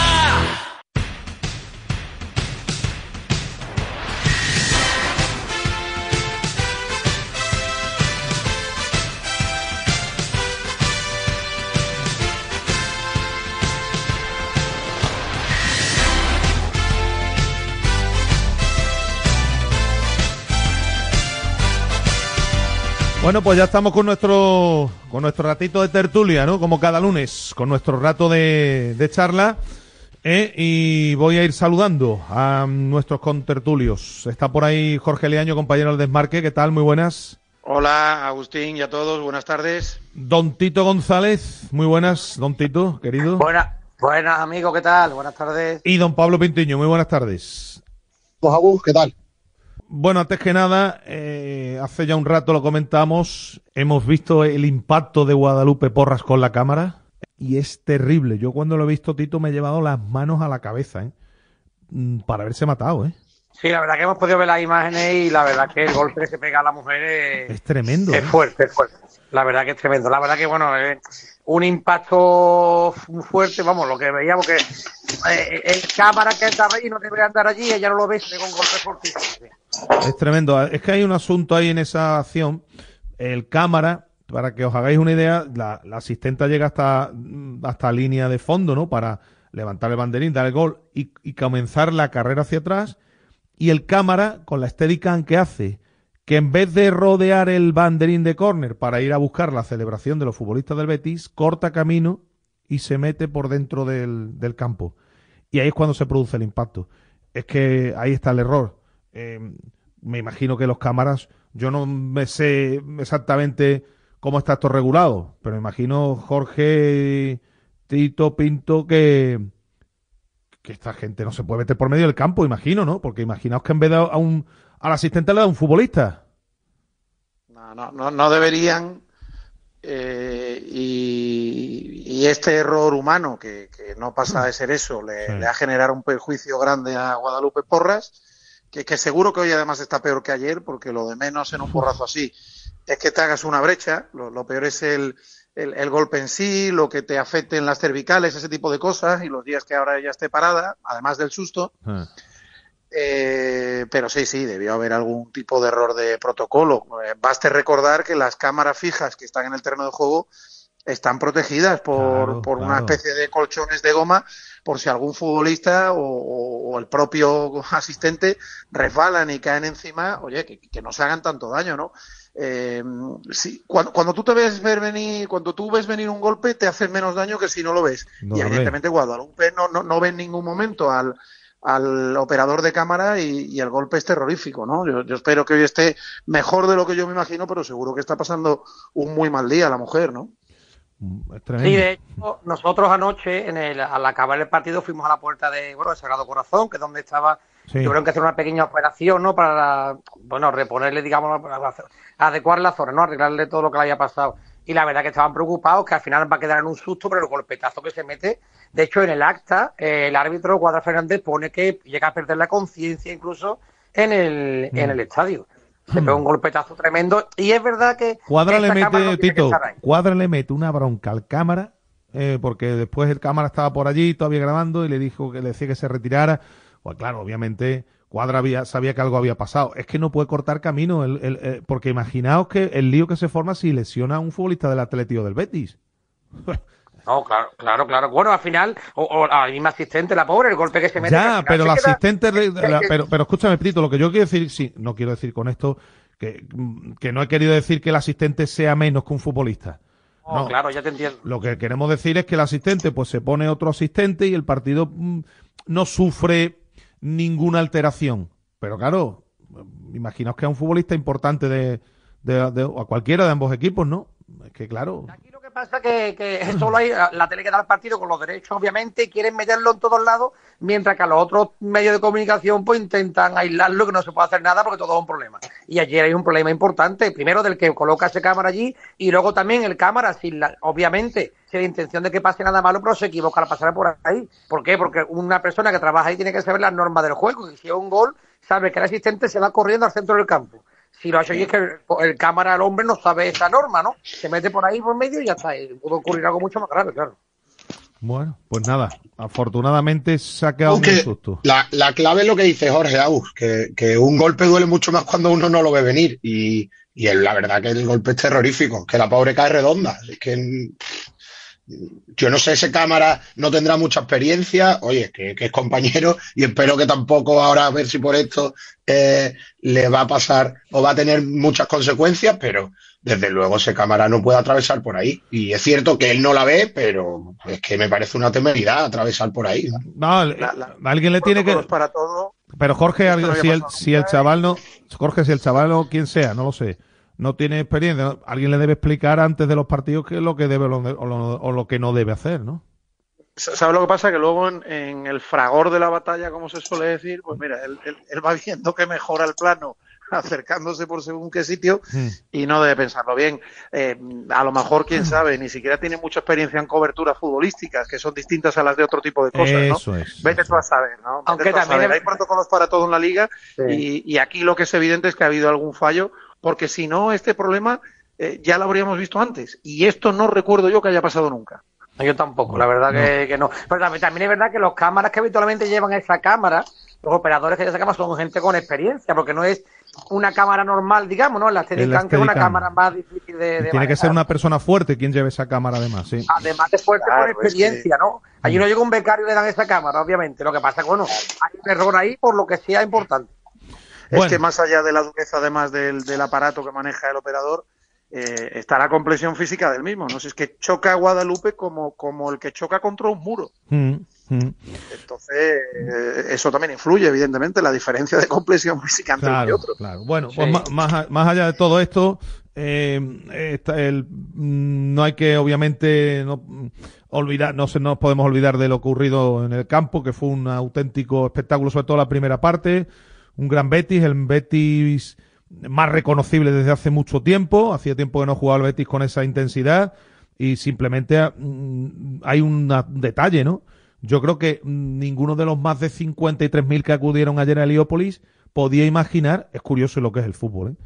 Nadie podía imaginar que el Betis iba a tener una de las tardes más plácidas de, de la actual temporada aquí en, en Heliópolis, ¿eh? Con lo que es el Atlético de Bilbao. Y simplemente porque el Betis superó en intensidad al Atlético Club de Bilbao. Y decía Rafa Beato, dice, no, no, es que yo no achaco que estén pensando porque el once es titular, ha sacado un once sin olvid- totalmente al margen de lo del próximo jueves. Es que el Betis ha superado en intensidad totalmente a afición al Atlético de Bilbao en la primera parte, ¿eh? Solo, solo se dejó fuera a, a Iñaki, ¿no? Claro. Y, y si tenemos en cuenta las, las bajas que había en el Betis, eso no debe ser una excusa para el Atlético de Bilbao. Pero escúchame, eh, es que Berenguer había metido dos goles en el partido anterior y decía también, nos decía claro, Rafa Beato, ¿cómo bueno, vas a quitar a un tío que viene de meter dos goles? Y, y que a su manera también tendrán que rotar, ¿no? Sí. Bueno, ya, ya está. Eh, el Betis lo superó en intensidad. La pena es que el Betis, eh, si no recuerdo mal, quedó cuatro dos el partido de ida. Sí, eh, la verdad es igualado. La pena es que no marcase un gol más el Betis, porque empeoró la segunda parte.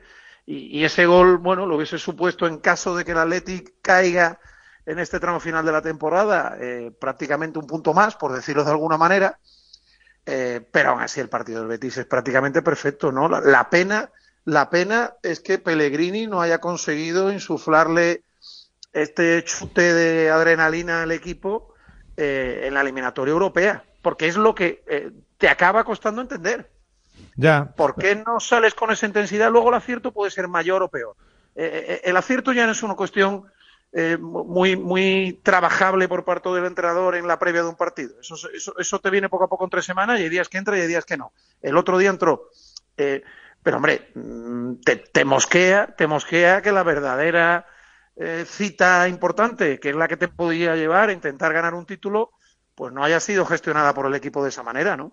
Decía Pellegrini, y aquí queda claro, viendo, viendo lo de ayer, ¿verdad? Sí, sí. Queda, queda claro la metedura de pata con la lista con la, en la lista, para en la lista. Europea, ¿eh? Esa, en la, en la lista, ayer, en la lista. Claro, es que, es que ayer bueno, llega... Bueno, la intensidad, también, ¿eh? Todo. Y, y también la forma de no entender por qué no puedes jugar toda tu plantilla en Europa, ¿no? Si tienes una plantilla para la Liga, ¿por qué tu plantilla no puede jugar en Europa al cien por cien? Ayer, bueno, el Chimi Ávila está muy bien, no puede jugar en Europa. Sabalí de lateral izquierdo parecía gordillo comparado con los otros que jugaban de lateral izquierdo y tampoco podía jugar en Europa. Eh, Fornals, que aunque ayer no estuvo, Fornals, que aunque ayer no estuvo especialmente bien, tampoco podía jugar en Europa. En definitiva, esos jugadores que le dieron ese plus al Betis y que no pudieron jugar el, el jueves viendo el partido en su casa. Es eso, simplemente, la lista, ¿no? Que yo creo que lo que tenía el Betis en Europa, insisto, ya lo hemos comentado esto, culpa de unos y culpa de otros, culpa aparte también de la confección de lista que se hace Pellegrini y culpa de que en el club nadie dijera las cosas como tenía que decirlas. Por H o por B, da, me da igual. Es que lo que tenía el Betis el otro día en el Maximir, yo sigo diciendo que eh, sí, que no hizo un buen partido, pero que tampoco le daba para mucho más, que no le daba para mucho más, que ayer había cinco futbolistas nuevos o seis sobre el campo, y que era otro equipo distinto, no sé. William José estaba, Agustín. Sí, sí. Bueno, sí. pues eh, contra el Atlético ha hecho un partidazo. Claro, pero, partidazo. pero pero acompañado por Fornals y Chimi, es que la, es que no, no es lo mismo, que es que no es lo mismo, Jorge, la, la intensidad que le metió ayer el Betis no se la podían meter, creo, claro, el equipo que, que jugó el otro día. Por eso no, por eso yo no me detengo solo en la lista, hmm. porque porque también falla el mensaje. Falla el mensaje de, del club y del entrenador, de sí, todos, y, bueno. y la actitud de los futbolistas, y es una pena, es una pena porque porque realmente al final quedar sexto, bueno, pues pues está muy bien, está muy bien, te sigue consolidando donde tienes que estar, pero pero que la alegría gorda, lo bonito venía por el otro lado. Bueno, pues a, a, ver, a ver si se van aprendiendo de este tipo de cuestiones y no se cometen estos errores. Pero lo bueno, lo bueno, Pintiño, es que es que el equipo mmm, ayer otra vez se vuelve a levantar y con Pellegrini rara vez se cae este equipo, ¿eh? Yo creo que Auk, que si hay algo que define a los, a los equipos grandes o que hacen bien las cosas es que rara vez pinchan do, dos veces seguidas.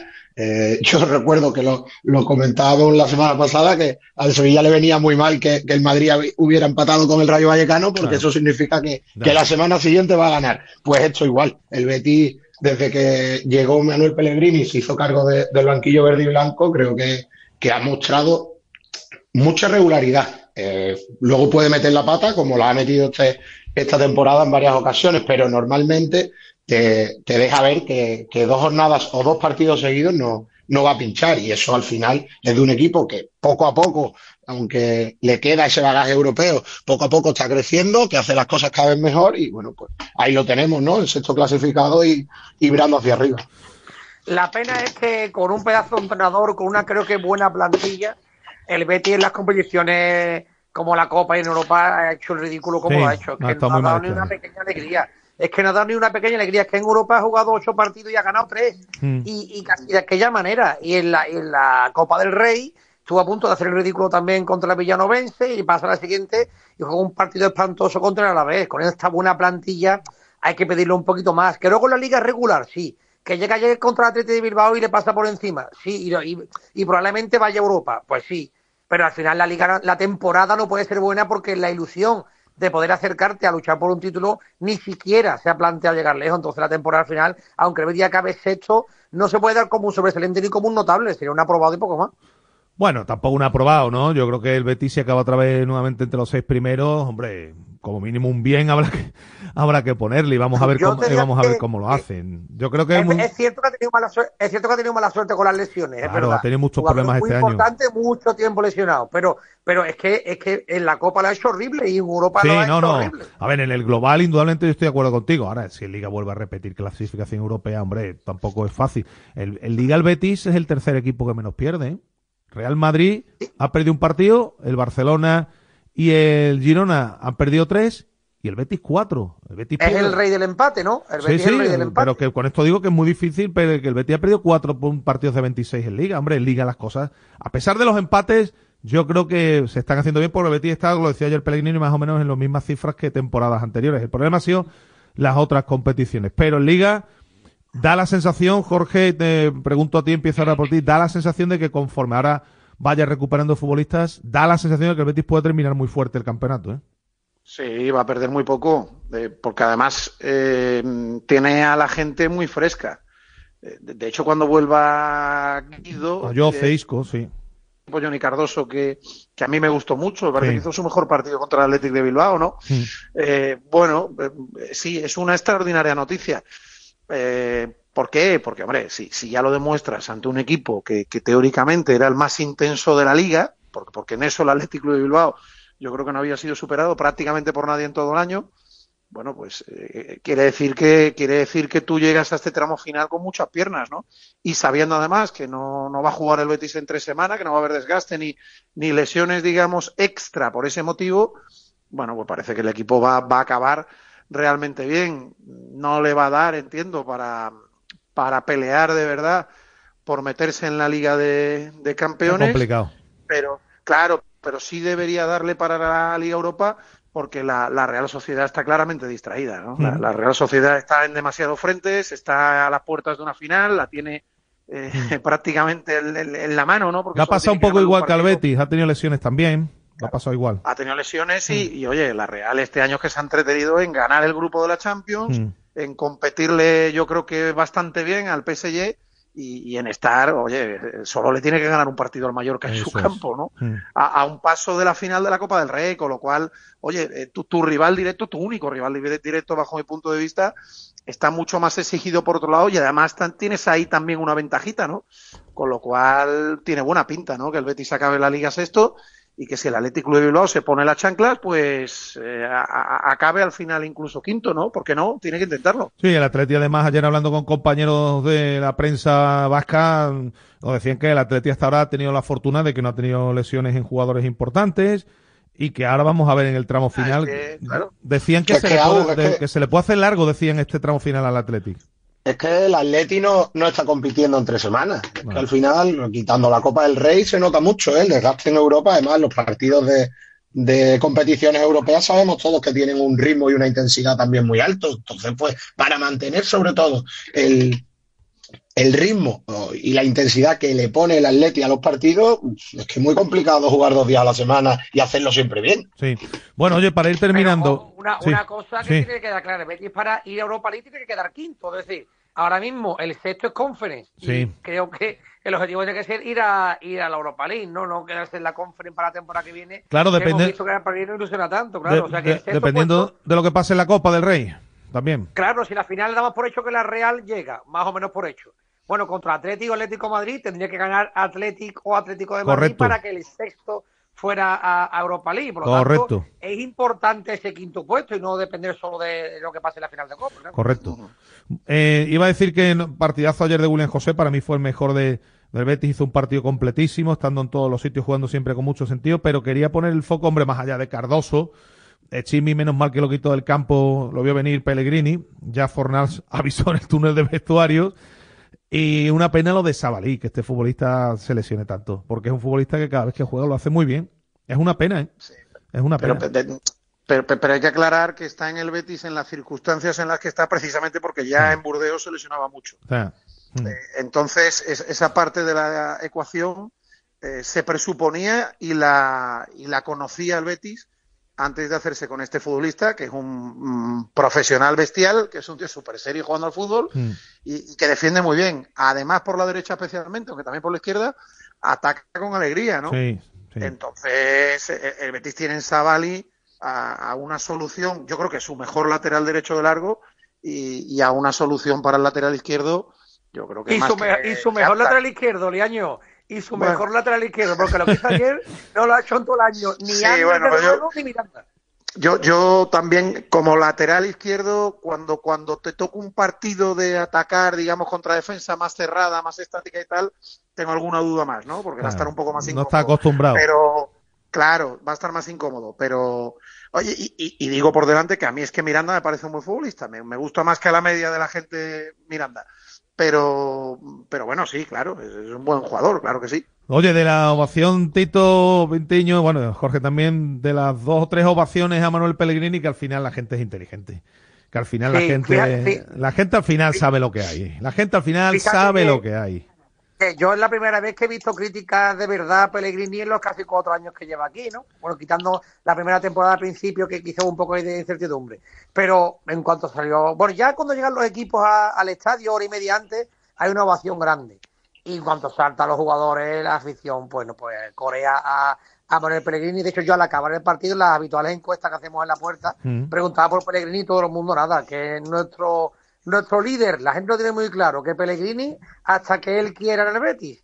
Aunque no quita una cosa, que reconozcan que se han equivocado mm. este año quizás en la lista o en algún sí. planteamiento. Pero bueno, al final es el líder del Betis y la gente lo dejó claro. Y, y él mismo lo reconoció, ¿eh? Porque otra vez han cantado su nombre y Pellegrini, bueno, ha saludado tímidamente. Ayer eh, devolvió ese gesto a gran parte de la grada. Hubo, hubo bronca, a, a hubo bronca cuando saltó el equipo a calentar, una bronca importante, pero después la gente, cuando Pellegrini apareció por allí, la gente es inteligente, aquí sabe todo el mundo cuál es el elemento diferenciador. Yo lo que espero de esto, porque la afición del Betis es tremendamente inteligente y, y lo volvió a demostrar el otro día, es que el propio Pellegrini eh, capte un poco el mensaje de lo que ha pasado esta semana. Mm. Si sigue el año que viene y, y se dé cuenta de que a veces a lo mejor es dejar algún huevo más en la cesta europea que en la de la Liga. Mm. Va a ser, vamos a ver, ya te digo yo que si, si él quiere, si él, yo creo que él no tiene ganas de irse, si él quiere, él va a seguir. Claro, sí, sí, sí. Él va a seguir. Sí, sí, me consta, pero bueno, como, como yo no puedo, a, a día de hoy no me atrevo a decir cien por ciento que eso va a ser así. No, está claro, oye, pues, está claro. Te, te dejo ahí el matiz, ¿no? Pero que, pero que, oye, yo creo que él tiene que entender, él tiene que entender el año que viene eh, en Europa, cuando el Betis esté en Europa, porque el Betis va a volver a estar en Europa, que, oye, que, que a lo mejor hay que ir a topear por eso. Hay que competir de otra manera. No tenemos que pasarlo este año. Mm. Bueno, y que con el paso de los años la gente lo que se acuerda es de los títulos, ¿no? Es decir, él lleva cuatro años aquí, claro. Cuando la gente habla de Pellegrini no habla de que ha ido cuatro veces a Europa, otra vez a Europa, no. Mm. Habla de que ganó la Copa en dos mil veintidós, ¿no? Pues esto es así. ¿Hay algo que apuntar, Pintiño, al respecto? No, bueno, yo creo que, que él será el primero que se habrá dado cuenta, Agus, que, que se ha podido equivocar. Pero bueno, creo que los méritos de Manuel Pellegrini como entrenador del Betis son muchos. Casi todo lo que hace eh, lo hace muy bien. Ha cambiado eh, ya no la cara de un Betis que, que bueno, que antes eh, normalmente metía bastante más la pata de lo que lo hace ahora, sino que, que la afición además se ha vuelto mm, bastante más ambiciosa y ahora ya le exigen un poquito más a, también a él. Entonces creo que, que al final todo es mérito de él. De, de su propio carácter, de que él siempre dice que quiere ganar, que el Betis va a todos los campos a ganar, que lo demuestra y que luego saldrá bien o saldrá mal, pero que bueno, que lo, lo, su, sus números están ahí y lo atestiguan así. Oye, rápidamente, para cambiar ya y hablar del partido del Sevilla, eh, de la acción en este caso polémica, con dos cero la, la expulsión de Nico, eh, error grave del futbolista, Roja. Porque hay que decirle sí. al futbolista que, que no es ni Vinicius ni es ningún futbolista del Barcelona. Y que normalmente... Pero tenía que echarlo. Claro, pero escúchame, pero escúchame, si hemos visto a Vinicius hacer esto y a cualquier futbolista de Barcelona, lo de siempre, ponerle la carita al árbitro al lado y hacerle de todo, y no lo echan. Ese es el problema, ver, ese es el problema. A ver, Agustín, a, a Nico se le puede entender la frustración de entender sí. que en la jugada del dos a cero, en la pérdida faltita, de balón, le habían sí. hecho falta. Faltita. Vamos se le puede entender, se le puede entender que le cabré que le saquen amarilla, porque eso no es amarilla, sí. la, la, la falta que le pitan. Eh, pero lo que no se puede entender es que haga lo que hace. Sin duda, si yo estoy de acuerdo. Muy bien expulsado. Que sí, que sí. ¿Por qué? Porque él sabe a ciencia cierta que, lo echan. Que le van a echar. Claro que sí. Claro le van que a echar sí. porque además lo hace muy descarado, muy en la a Raillo, a Raillo lo, lo echaron una semana antes. Efectivamente, porque es demasiado descarado. Y, y la cara de Berenguer creo que es el que se pone en la falta, él solo en la barrera. Claro, diciendo lo que hace. Se está yendo, diciendo lo que hace este tío. Claro. Oye, que luego a la postre eh, eh, es todavía más lamentable para ellos. Porque cuidado cómo se habría puesto el partido con once después del, del dos a uno, claro. de la primera parte, ¿no? la segunda parte que le habría esperado al Betis habría sido terrorífica. Entonces, bueno, eh, oye, es, que, es que no hay ningún tipo de polémica. Bien expulsado. Bien expulsado. Ahora, ¿qué, qué club más señor el Atlético de Bilbao? Me encanta como institución. Al acabar el partido en zona mixta, hablan con nosotros, Unai Simón y, y De Marcos, ¿no? Que es un tipo fantástico además. Y los dos, sin ningún problema, reconocen que expulsión justa, que, que su compañero se ha, equivo se ha equivocado mm. y no ponen paños calientes, que se ha equivocado y tenía que hablarlo con nosotros. O sea, que en cualquier otro club seguramente diríamos hay que ver, a otros, a otros equipos no se lo hacen. No, no, expulsión justa y se ha equivocado. Y acaba la película ahí. Se equivocó, ¿no? Porque claramente el futbolista, más allá de que esto ocurra con unos equipos es que, y con otros no. Es que es un error infantil, Aú. Mm. Es que no se me ocurre. Bueno, lo único que al final, si te das cuenta, el árbitro como que le saca la segunda tarjeta con, con intensidad, como con ira, ¿sabes? Como diciendo... ¿Sabes lo que pasa? No lo hace, bueno. Peteño, ¿sabes lo que pasa? Que el árbitro, él se queda esperando y lo miraba y a ver si para, a ver si para, porque le toca primero... Pero es que siguió. Es que sí, sí, sí, sí, es que es, un to es una torpeza, un error, un error inocente de, de Nico Williams. Bueno, pues eh, nada, dicho queda. Eh, además, veinte minutos muy enredados, lo de Guadalupe, sí. la, la protesta del dos a cero, el árbitro un poco fuera de sus casillas, evidentemente le ha pasado a su compañera lo que le ha pasado, ¿eh? Es que eso no es fácil de gestionar. Mm. Y bueno, se equivoca el jugador y ya está, ya, ya está. Ya, ya, ya, no lo hará más, seguramente no lo hará más. Bueno, eh, digo que el Sevilla que compitió, defendió muy bien, con mucho orden, estuvo metido en el partido, que esto no es poca cosa teniendo en cuenta lo que suele ocurrir cuando el Sevilla visita el feudo del Real Madrid, y quizás la clave pudo estar en la que tuvo Isaac Romero, ¿verdad? Porque ahí en este tipo de partidos... Cuando tienes una de ese tipo, como no la aproveches, al final es muy difícil que el Madrid no te marque. Yo creo que... A ver, me, me cuesta mucho analizar este partido, ¿eh? Porque, porque si bien es cierto que el Sevilla compitió y, y lo hizo de forma muy ordenada, yo también veo defectos en el equipo. Lo que pasa es que luego te paras a pensar y dices, bueno, demasiado bien está la cosa para como estaba hace un mes, ¿no? Sí. Mm, a ver, a mí me faltó un entrenador en la segunda parte. Y, y, y decisiones a lo mejor más eh, cercanas a lo que yo estaba. A ver, Jorge, perdona que te interrumpa. La pregunta es, la pregunta es al hilo de lo que tú estás diciendo, que creo que va por ahí. ¿Tiene, el, por supuesto en Valencia, creo que sí, ahí creo que no hay discusión. ¿Tiene el Sevilla más para hacer mm, lo que hizo ayer en el Bernabéu? Yo creo que vas por ahí, ¿no? Yo, yo, yo, yo creo que no muchísimo más, pero sí eché de menos refrescar un poquito antes al equipo, centro del campo especialmente. Eh, tenía solo a Aníbal, vamos a verlo, no pasa nada, vamos mm. a ver al chaval. Mm. Eh, refrescar antes el ataque, no sé. Hay un momento de partido, del minuto cincuenta y pico al setenta más o menos, que es, que es de verdad el único tramo de partido en el que el Real Madrid mm, avasalla claramente al Sevilla, con, con ocasiones además. Sí. No, no que tuviese la posesión que la tuvo todo el rato, sino avasallando al Sevilla. Mm. Eh, en el que el Sevilla estaba ya muerto, jugadores que no bajaban, o, o Campos que renunciaba a seguir a los rivales. Oye, métele un poquito de aire al equipo, a ah, ver si coges ya. una contra y te llevas esto, ¿no? Ya, ya. Y, y, y creo que Quique, creo que Quique eh, amparado en, no sé, en su táctica tan defensiva, en, su, en sus ganas de que el equipo esté muy firme atrás, a, a veces no ve eso y no va para los, a por los partidos, ¿no? En Mestalla me pasó lo mismo. Oye, que el Valencia es un equipo al que se le, se puede, le puede hacer, hacer daño, daño. Sí. ¿Cómo que no? Sí, sí, el Valencia eh, sí. Y, y ni lo intentas. La diferencia de un partido con el otro al final, la única diferencia eh, es que el Valencia no tiene a Modric. Ya. Por eso yo te he dicho que lo de Valencia no tiene para mí ahí el Sevilla muy pobre, muy pobre, muy pobre. Y, y, y ayer ayer ayer tiene un poco la excusa de al menos. ¿Qué más te da perder dos cero en vez de en vez de uno cero? Si da igual. Sí, es verdad que ayer no chirría, no chirría tanto porque incluso el Sevilla grande de temporadas anteriores tampoco ha hecho nunca nada, casi nunca en el, en el Bernabéu ni en el Camp Nou, o sea, no suele ganar allí. Pero es verdad que el Sevilla ha dado varios pasos adelante, que quizás falta un poquito más, sí. Que, que podía haber tenido un poquito más de atrevimiento ayer, pues sí. Pero bueno, creo que, que, que al final pasa lo normal, ¿no? Que es caer en el Bernabéu y un equipo que compite, que el Sevilla hasta hace poco no competía. Ahora compite y tuvo sus ocasiones para incluso haber ganado, haber empatado. Por lo tanto, yo creo que el, Sevilla, el partido de ayer de Sevilla es, es bueno, que le falta un poquito más al final. Y a mí principalmente me chirría cien por cien ver a Januzaj y al final, aunque sea cinco. Ah, ahí va yo. Ahí no puedo con eso, no entiendo ese cambio. Un club, un club que se respeta a sí mismo, sí. no convoca a Januzaj más. Ya sí. está bien, que no lo convoquen. Sí.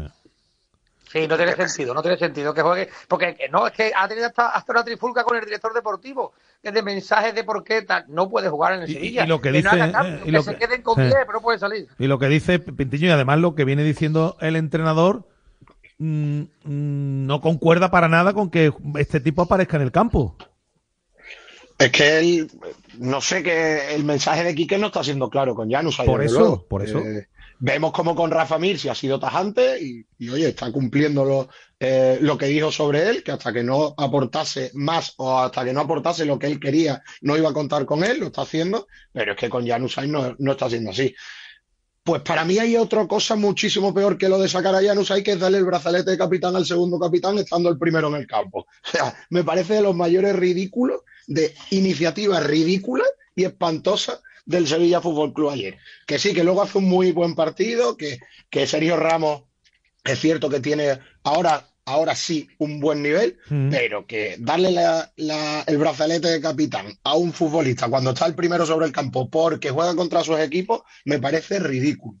Eh, y dicho esto, eh, dice Tito que el Sevilla ayer hace un buen partido. Yo creo que el Sevilla ayer hace un partido como el de Mestalla, pero coincido con Jorge en que, eh, que está Modric. Tiene dos ocasiones claras, no las mete, pero es que el Sevilla, si de verdad quiere alguna vez sacar algo de estadios como estos, eh, tiene que ir un poquito y ser un poquito más ambicioso, ir un poquito más a por los partidos. Eh, pero, pero, pero no olvidemos una cosa, el Sevilla es un equipo que está en la zona baja de claro. la tabla, si no me equivoco, el decimoquinto, y claro. el campo es el mejor equipo de la liga, que tampoco sí, se lo sí estoy de acuerdo, Tito, pero... pero... por eso mismo tiene poco que perder. ¿Cuál sería lo mucho que tiene que perder el Sevilla? ¿O qué, qué sería lo mucho que tuviera que perder?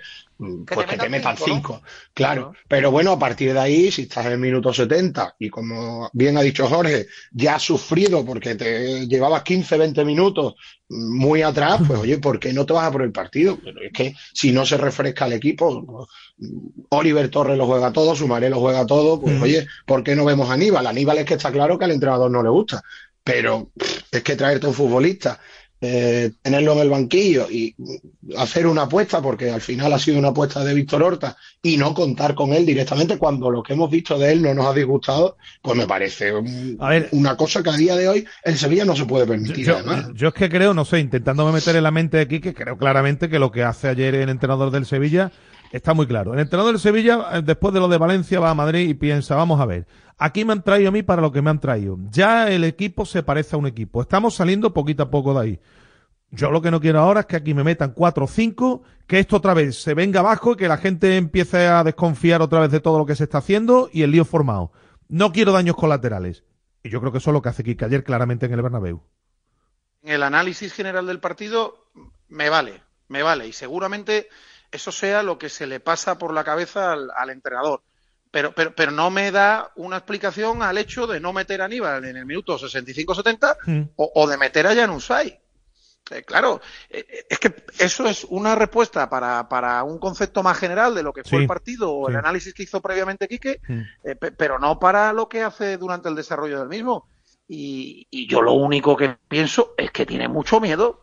Ya está, toda la vida ha habido entrenadores que, que eran de atacar, luego mm. ha habido otros que eran de defender, mm. eh, y, y aquí que en Mestalla, por ejemplo, me recordaban mis compañeros del Demarque Valencia esta mañana, sí. eh, que le cantaba a la afición, me aburro, me aburro, me aburro. O claro. sea, tú lo que dices es que el concepto que yo, la idea global te vale, pero que en esa idea global da igual, o, o, o mejor, no tiene nada que ver el meter a Aníbal por Januzaj.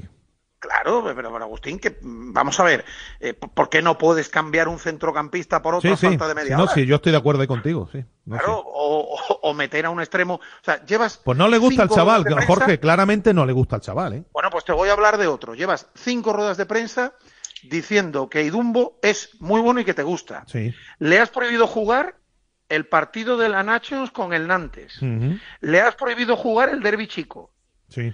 que eran partidos... Eh, con una victoria frente al Nantes, estaría creo que ya en cuartos el sí. juvenil, y con una victoria en el Atlético, prácticamente vamos. medio ascendido. Se lo has prohibido. Y aún así no lo has puesto ni un minuto. Oye, son cosas que uno no entiende. Te, te cuesta mucho entenderlas. Eh, que lo tienes ahí por si acaso, vale. Como no has perdido hasta ahora, no has ido perdiendo, no lo has puesto. Vale, pero es que ayer sí ibas perdiendo. Y metes a Januzaj, bueno, pues, ¿yo qué quieres que te diga? Yo no, yo es que no entiendo aquí, que ni en esto ni en otras muchas cosas. Evidentemente, eh, ahí en esa en ese tipo de decisiones creo que efectivamente el concepto global de lo que pueda tener en su cabeza no cambia mucho, pero bueno, ya sabemos cómo son los entrenadores. Cuando a alguien no le entra por el ojo, chicos, ¿qué queréis que os diga? Pues no le entran por el ojo y, y ya está. Y, y, y es lo que hay. Eh, bueno, a ver qué pasa ahora. Tiene un partido ante la Real Sociedad, que va a venir la Real, lógicamente, después de hacer un esfuerzo, va a tener una buena oportunidad, creo, el Sevilla. Más allá de Pero todo juega esto. Juega el martes, juega el martes la Real, ¿eh? Juega muy sí, tiene tiempo, semana. tiene tiempo. El, el gol... Ya, le el gol... Entre, entre Copa y, y Champions, ¿no? La semana que viene también juega sí, Champions contra P S G. Sí, algo que... Sí. Algo que objetar en el gol del Real Madrid, de, en la posición de Rüdiger, ¿influye, no influye? Eh, ¿Sabes lo que pasa? Hmm. ¿Sabes lo que pasa, Agustín? Que nos han desvirtuado el reglamento. Hmm. Eh... Evidentemente algo influye a Badé, porque, porque Badé despeja por algo, ¿no? Mm. Si no, la deja pasar y que la coja el portero. Eh, y el balón va en esa trayectoria. Si estuviésemos hablando de un portero, nadie dudaría de que hay que anular el gol. ¿Qué dice el reglamento? Pues no sé, si los árbitros no se ponen de acuerdo. Mm. No se ponen de acuerdo. Yo, yo tiendo a pensar que algo están influyendo a Badé, ¿no? Con la posición de Rüdiger. Pero si los árbitros no se ponen de acuerdo... Eh, ¿Cómo lo veis? El, el problema es que cu cuando tienen que interpretar. Es que está claro que siempre tenemos los mismos... O, o los profesionales del fútbol, al final, siempre tenemos lo, los mismos problemas. ¿Cuándo, ¿cuándo aparece el problema? Cuando hay una mano que ha tocado el suelo y luego le toca al jugador. Cuando sí. Este tipo de, de fuera de juego, pues creo que al final... Eh, cuando los árbitros tienen que interpretar, casi siempre van a decidir a favor de, del Real Madrid y del Barcelona, como tú bien decías antes, Agus. Sí. Entonces, pues esto creo que si fuera cualquier otro equipo, mmm, la decisión seguramente fuera otra, eh, seguramente eh, estaríamos viendo que, que se hubiese anulado el gol, pero bueno, como es el Real Madrid, pues ah. es lo mismo de siempre. ¿Por qué Vinicius le puede aplaudir en la cara a los colegiados y, y Nico Williams no? Pues bueno, lo que queremos es que todos juguemos con las mismas reglas. Tito, ¿tú cómo ves la acción? A mí me parece, en esta vez me parece que Rüdiger incluso se, se aparta, que creo, es verdad que puede, la, la influencia de Rüdiger, como dice Jorge, puede en el despeje de Badé, pero que no va, como no va por el balón e intenta apartarse, pues por eso yo creo que, creo, ¿eh? que por eso no anula. Mira, yo lo que he dicho antes, Jorge, yo no tengo ni idea, porque yo ya no sé las reglas del fútbol, yo ya no sé cuáles son. Realmente, si yo pienso que si es fuera de juego, no te sé argumentarlo. Y si pienso que no, tampoco te sé argumentarlo. Visto desde fuera, considero que es verdad que está por la zona, pero que realmente no hace ni la demanda ir a por la pelota, por lo tanto, como que no influye en la jugada. Y yo creo que estará bien dado el gol, pero por otra parte entiendo lo que dice el año también, que al final despejan porque anda por allí, aunque no yeah. intenta ir a por la pelota, anda por allí. Entonces, bueno, no lo, no lo sé. La verdad que no lo pasa como con el gol anulado por... al principio de Lucas Vázquez, ¿no? Bueno, hay quien dice que sí que falta, hay quien dice que... Entonces no le ponen la, la toma falta. En la que le dan el tobillo, pues es falta. Ah, vamos a ver, a ver el gol anulado a Lucas Vázquez no tiene ningún debate. Bueno, bueno, bueno. El debate bueno, si bueno. es amarilla, Nacho, ¿no? Depende, depende a quién escuches, depende a quién escuches. No, pero vamos a ver, pero a, a mí me da igual a quién escuches, o sea, si, claro. si yo a quien escuche me dice que el Sevilla ayer iba de rojo, pues, pues, pues me da igual, me está diciendo una tontería. Pero que yo he visto ayer gente defender claramente que no era falta. No, no, no, no, no, Tito. Pero Madrid eso, eso lo hace toda la semana. Pero, cierto, eh, el Madrid se tiene que mirar este tema, ¿eh? Sí, eh el, sí. el, el Madrid no puede convertir cada semana ante cada to rival. Totalmente. De España o de fuera en esto, ¿eh? No, y además que no le pega, ni lo necesita. Sí. Las dos bueno, cosas. Agustín, Agustín empieza a pegarle bastante, porque lo hacen siempre. Bueno, pues me quedo con lo segundo. No lo necesita. Es que no lo necesita. No lo necesita. Pues tremendo, ¿eh? No es, es, muy, es, muy es muy divertido que en el Bernabéu se cante corrupción en la federación, ¿eh? Vale. Que la gente del campo cante eso. Cuando yo creo que eso lo cantan de cachondeo mucha gente, te lo digo en serio, ¿eh? No, yo... que no, que no, Agustín. Que, a ver, Agustín, hay una grada entera en el Bernabéu que canta lo que le dice el club. Bueno, todo eso, eso sí, pero acá hay mucha gente que yo creo que se lo toma a broma, ¿eh? Creo, ¿eh? Pero es que aparte, Agus, aparte es que ellos no se comparan con el Sevilla, ni con el Betis, ni con la Real Sociedad, solo se comparan con... También es cierto que es que ese uno roba lo mismo o más que ellos. Entonces, sí, pues, claro. yo lo puedo llegar a entender, pero que, que al final es lo que dice Tito, que se cante eso en, en un campo como el Bernabéu, cuando el ochenta por ciento de las decisiones caen a tu favor, creo que es un poco pues sí. injusto. Pues sí. Bueno, pues nada, que nos quedamos ya sin tiempo. Eh, Pablo Pintiño, te doy las gracias como siempre y te mando un abrazo, ¿eh? Un abrazo grande y, y un placer, como siempre. Bueno, buena semana, don Tito González. Sea usted bueno, un abrazo. Bueno, abrazo, un abrazo para todos, adiós. Y lo mismo, Jorge, gracias como siempre por este rato, ¿eh? Un fuerte abrazo. Hasta luego, Agustín. Bueno, pues nada, eh, llegamos al final. Esta tarde estamos con nuestro resumen, a eso de las siete. Y, y nada más. Gracias como siempre por haber estado ahí. Pásenlo bien. Adiós. Radio Marca, el deporte que se vive.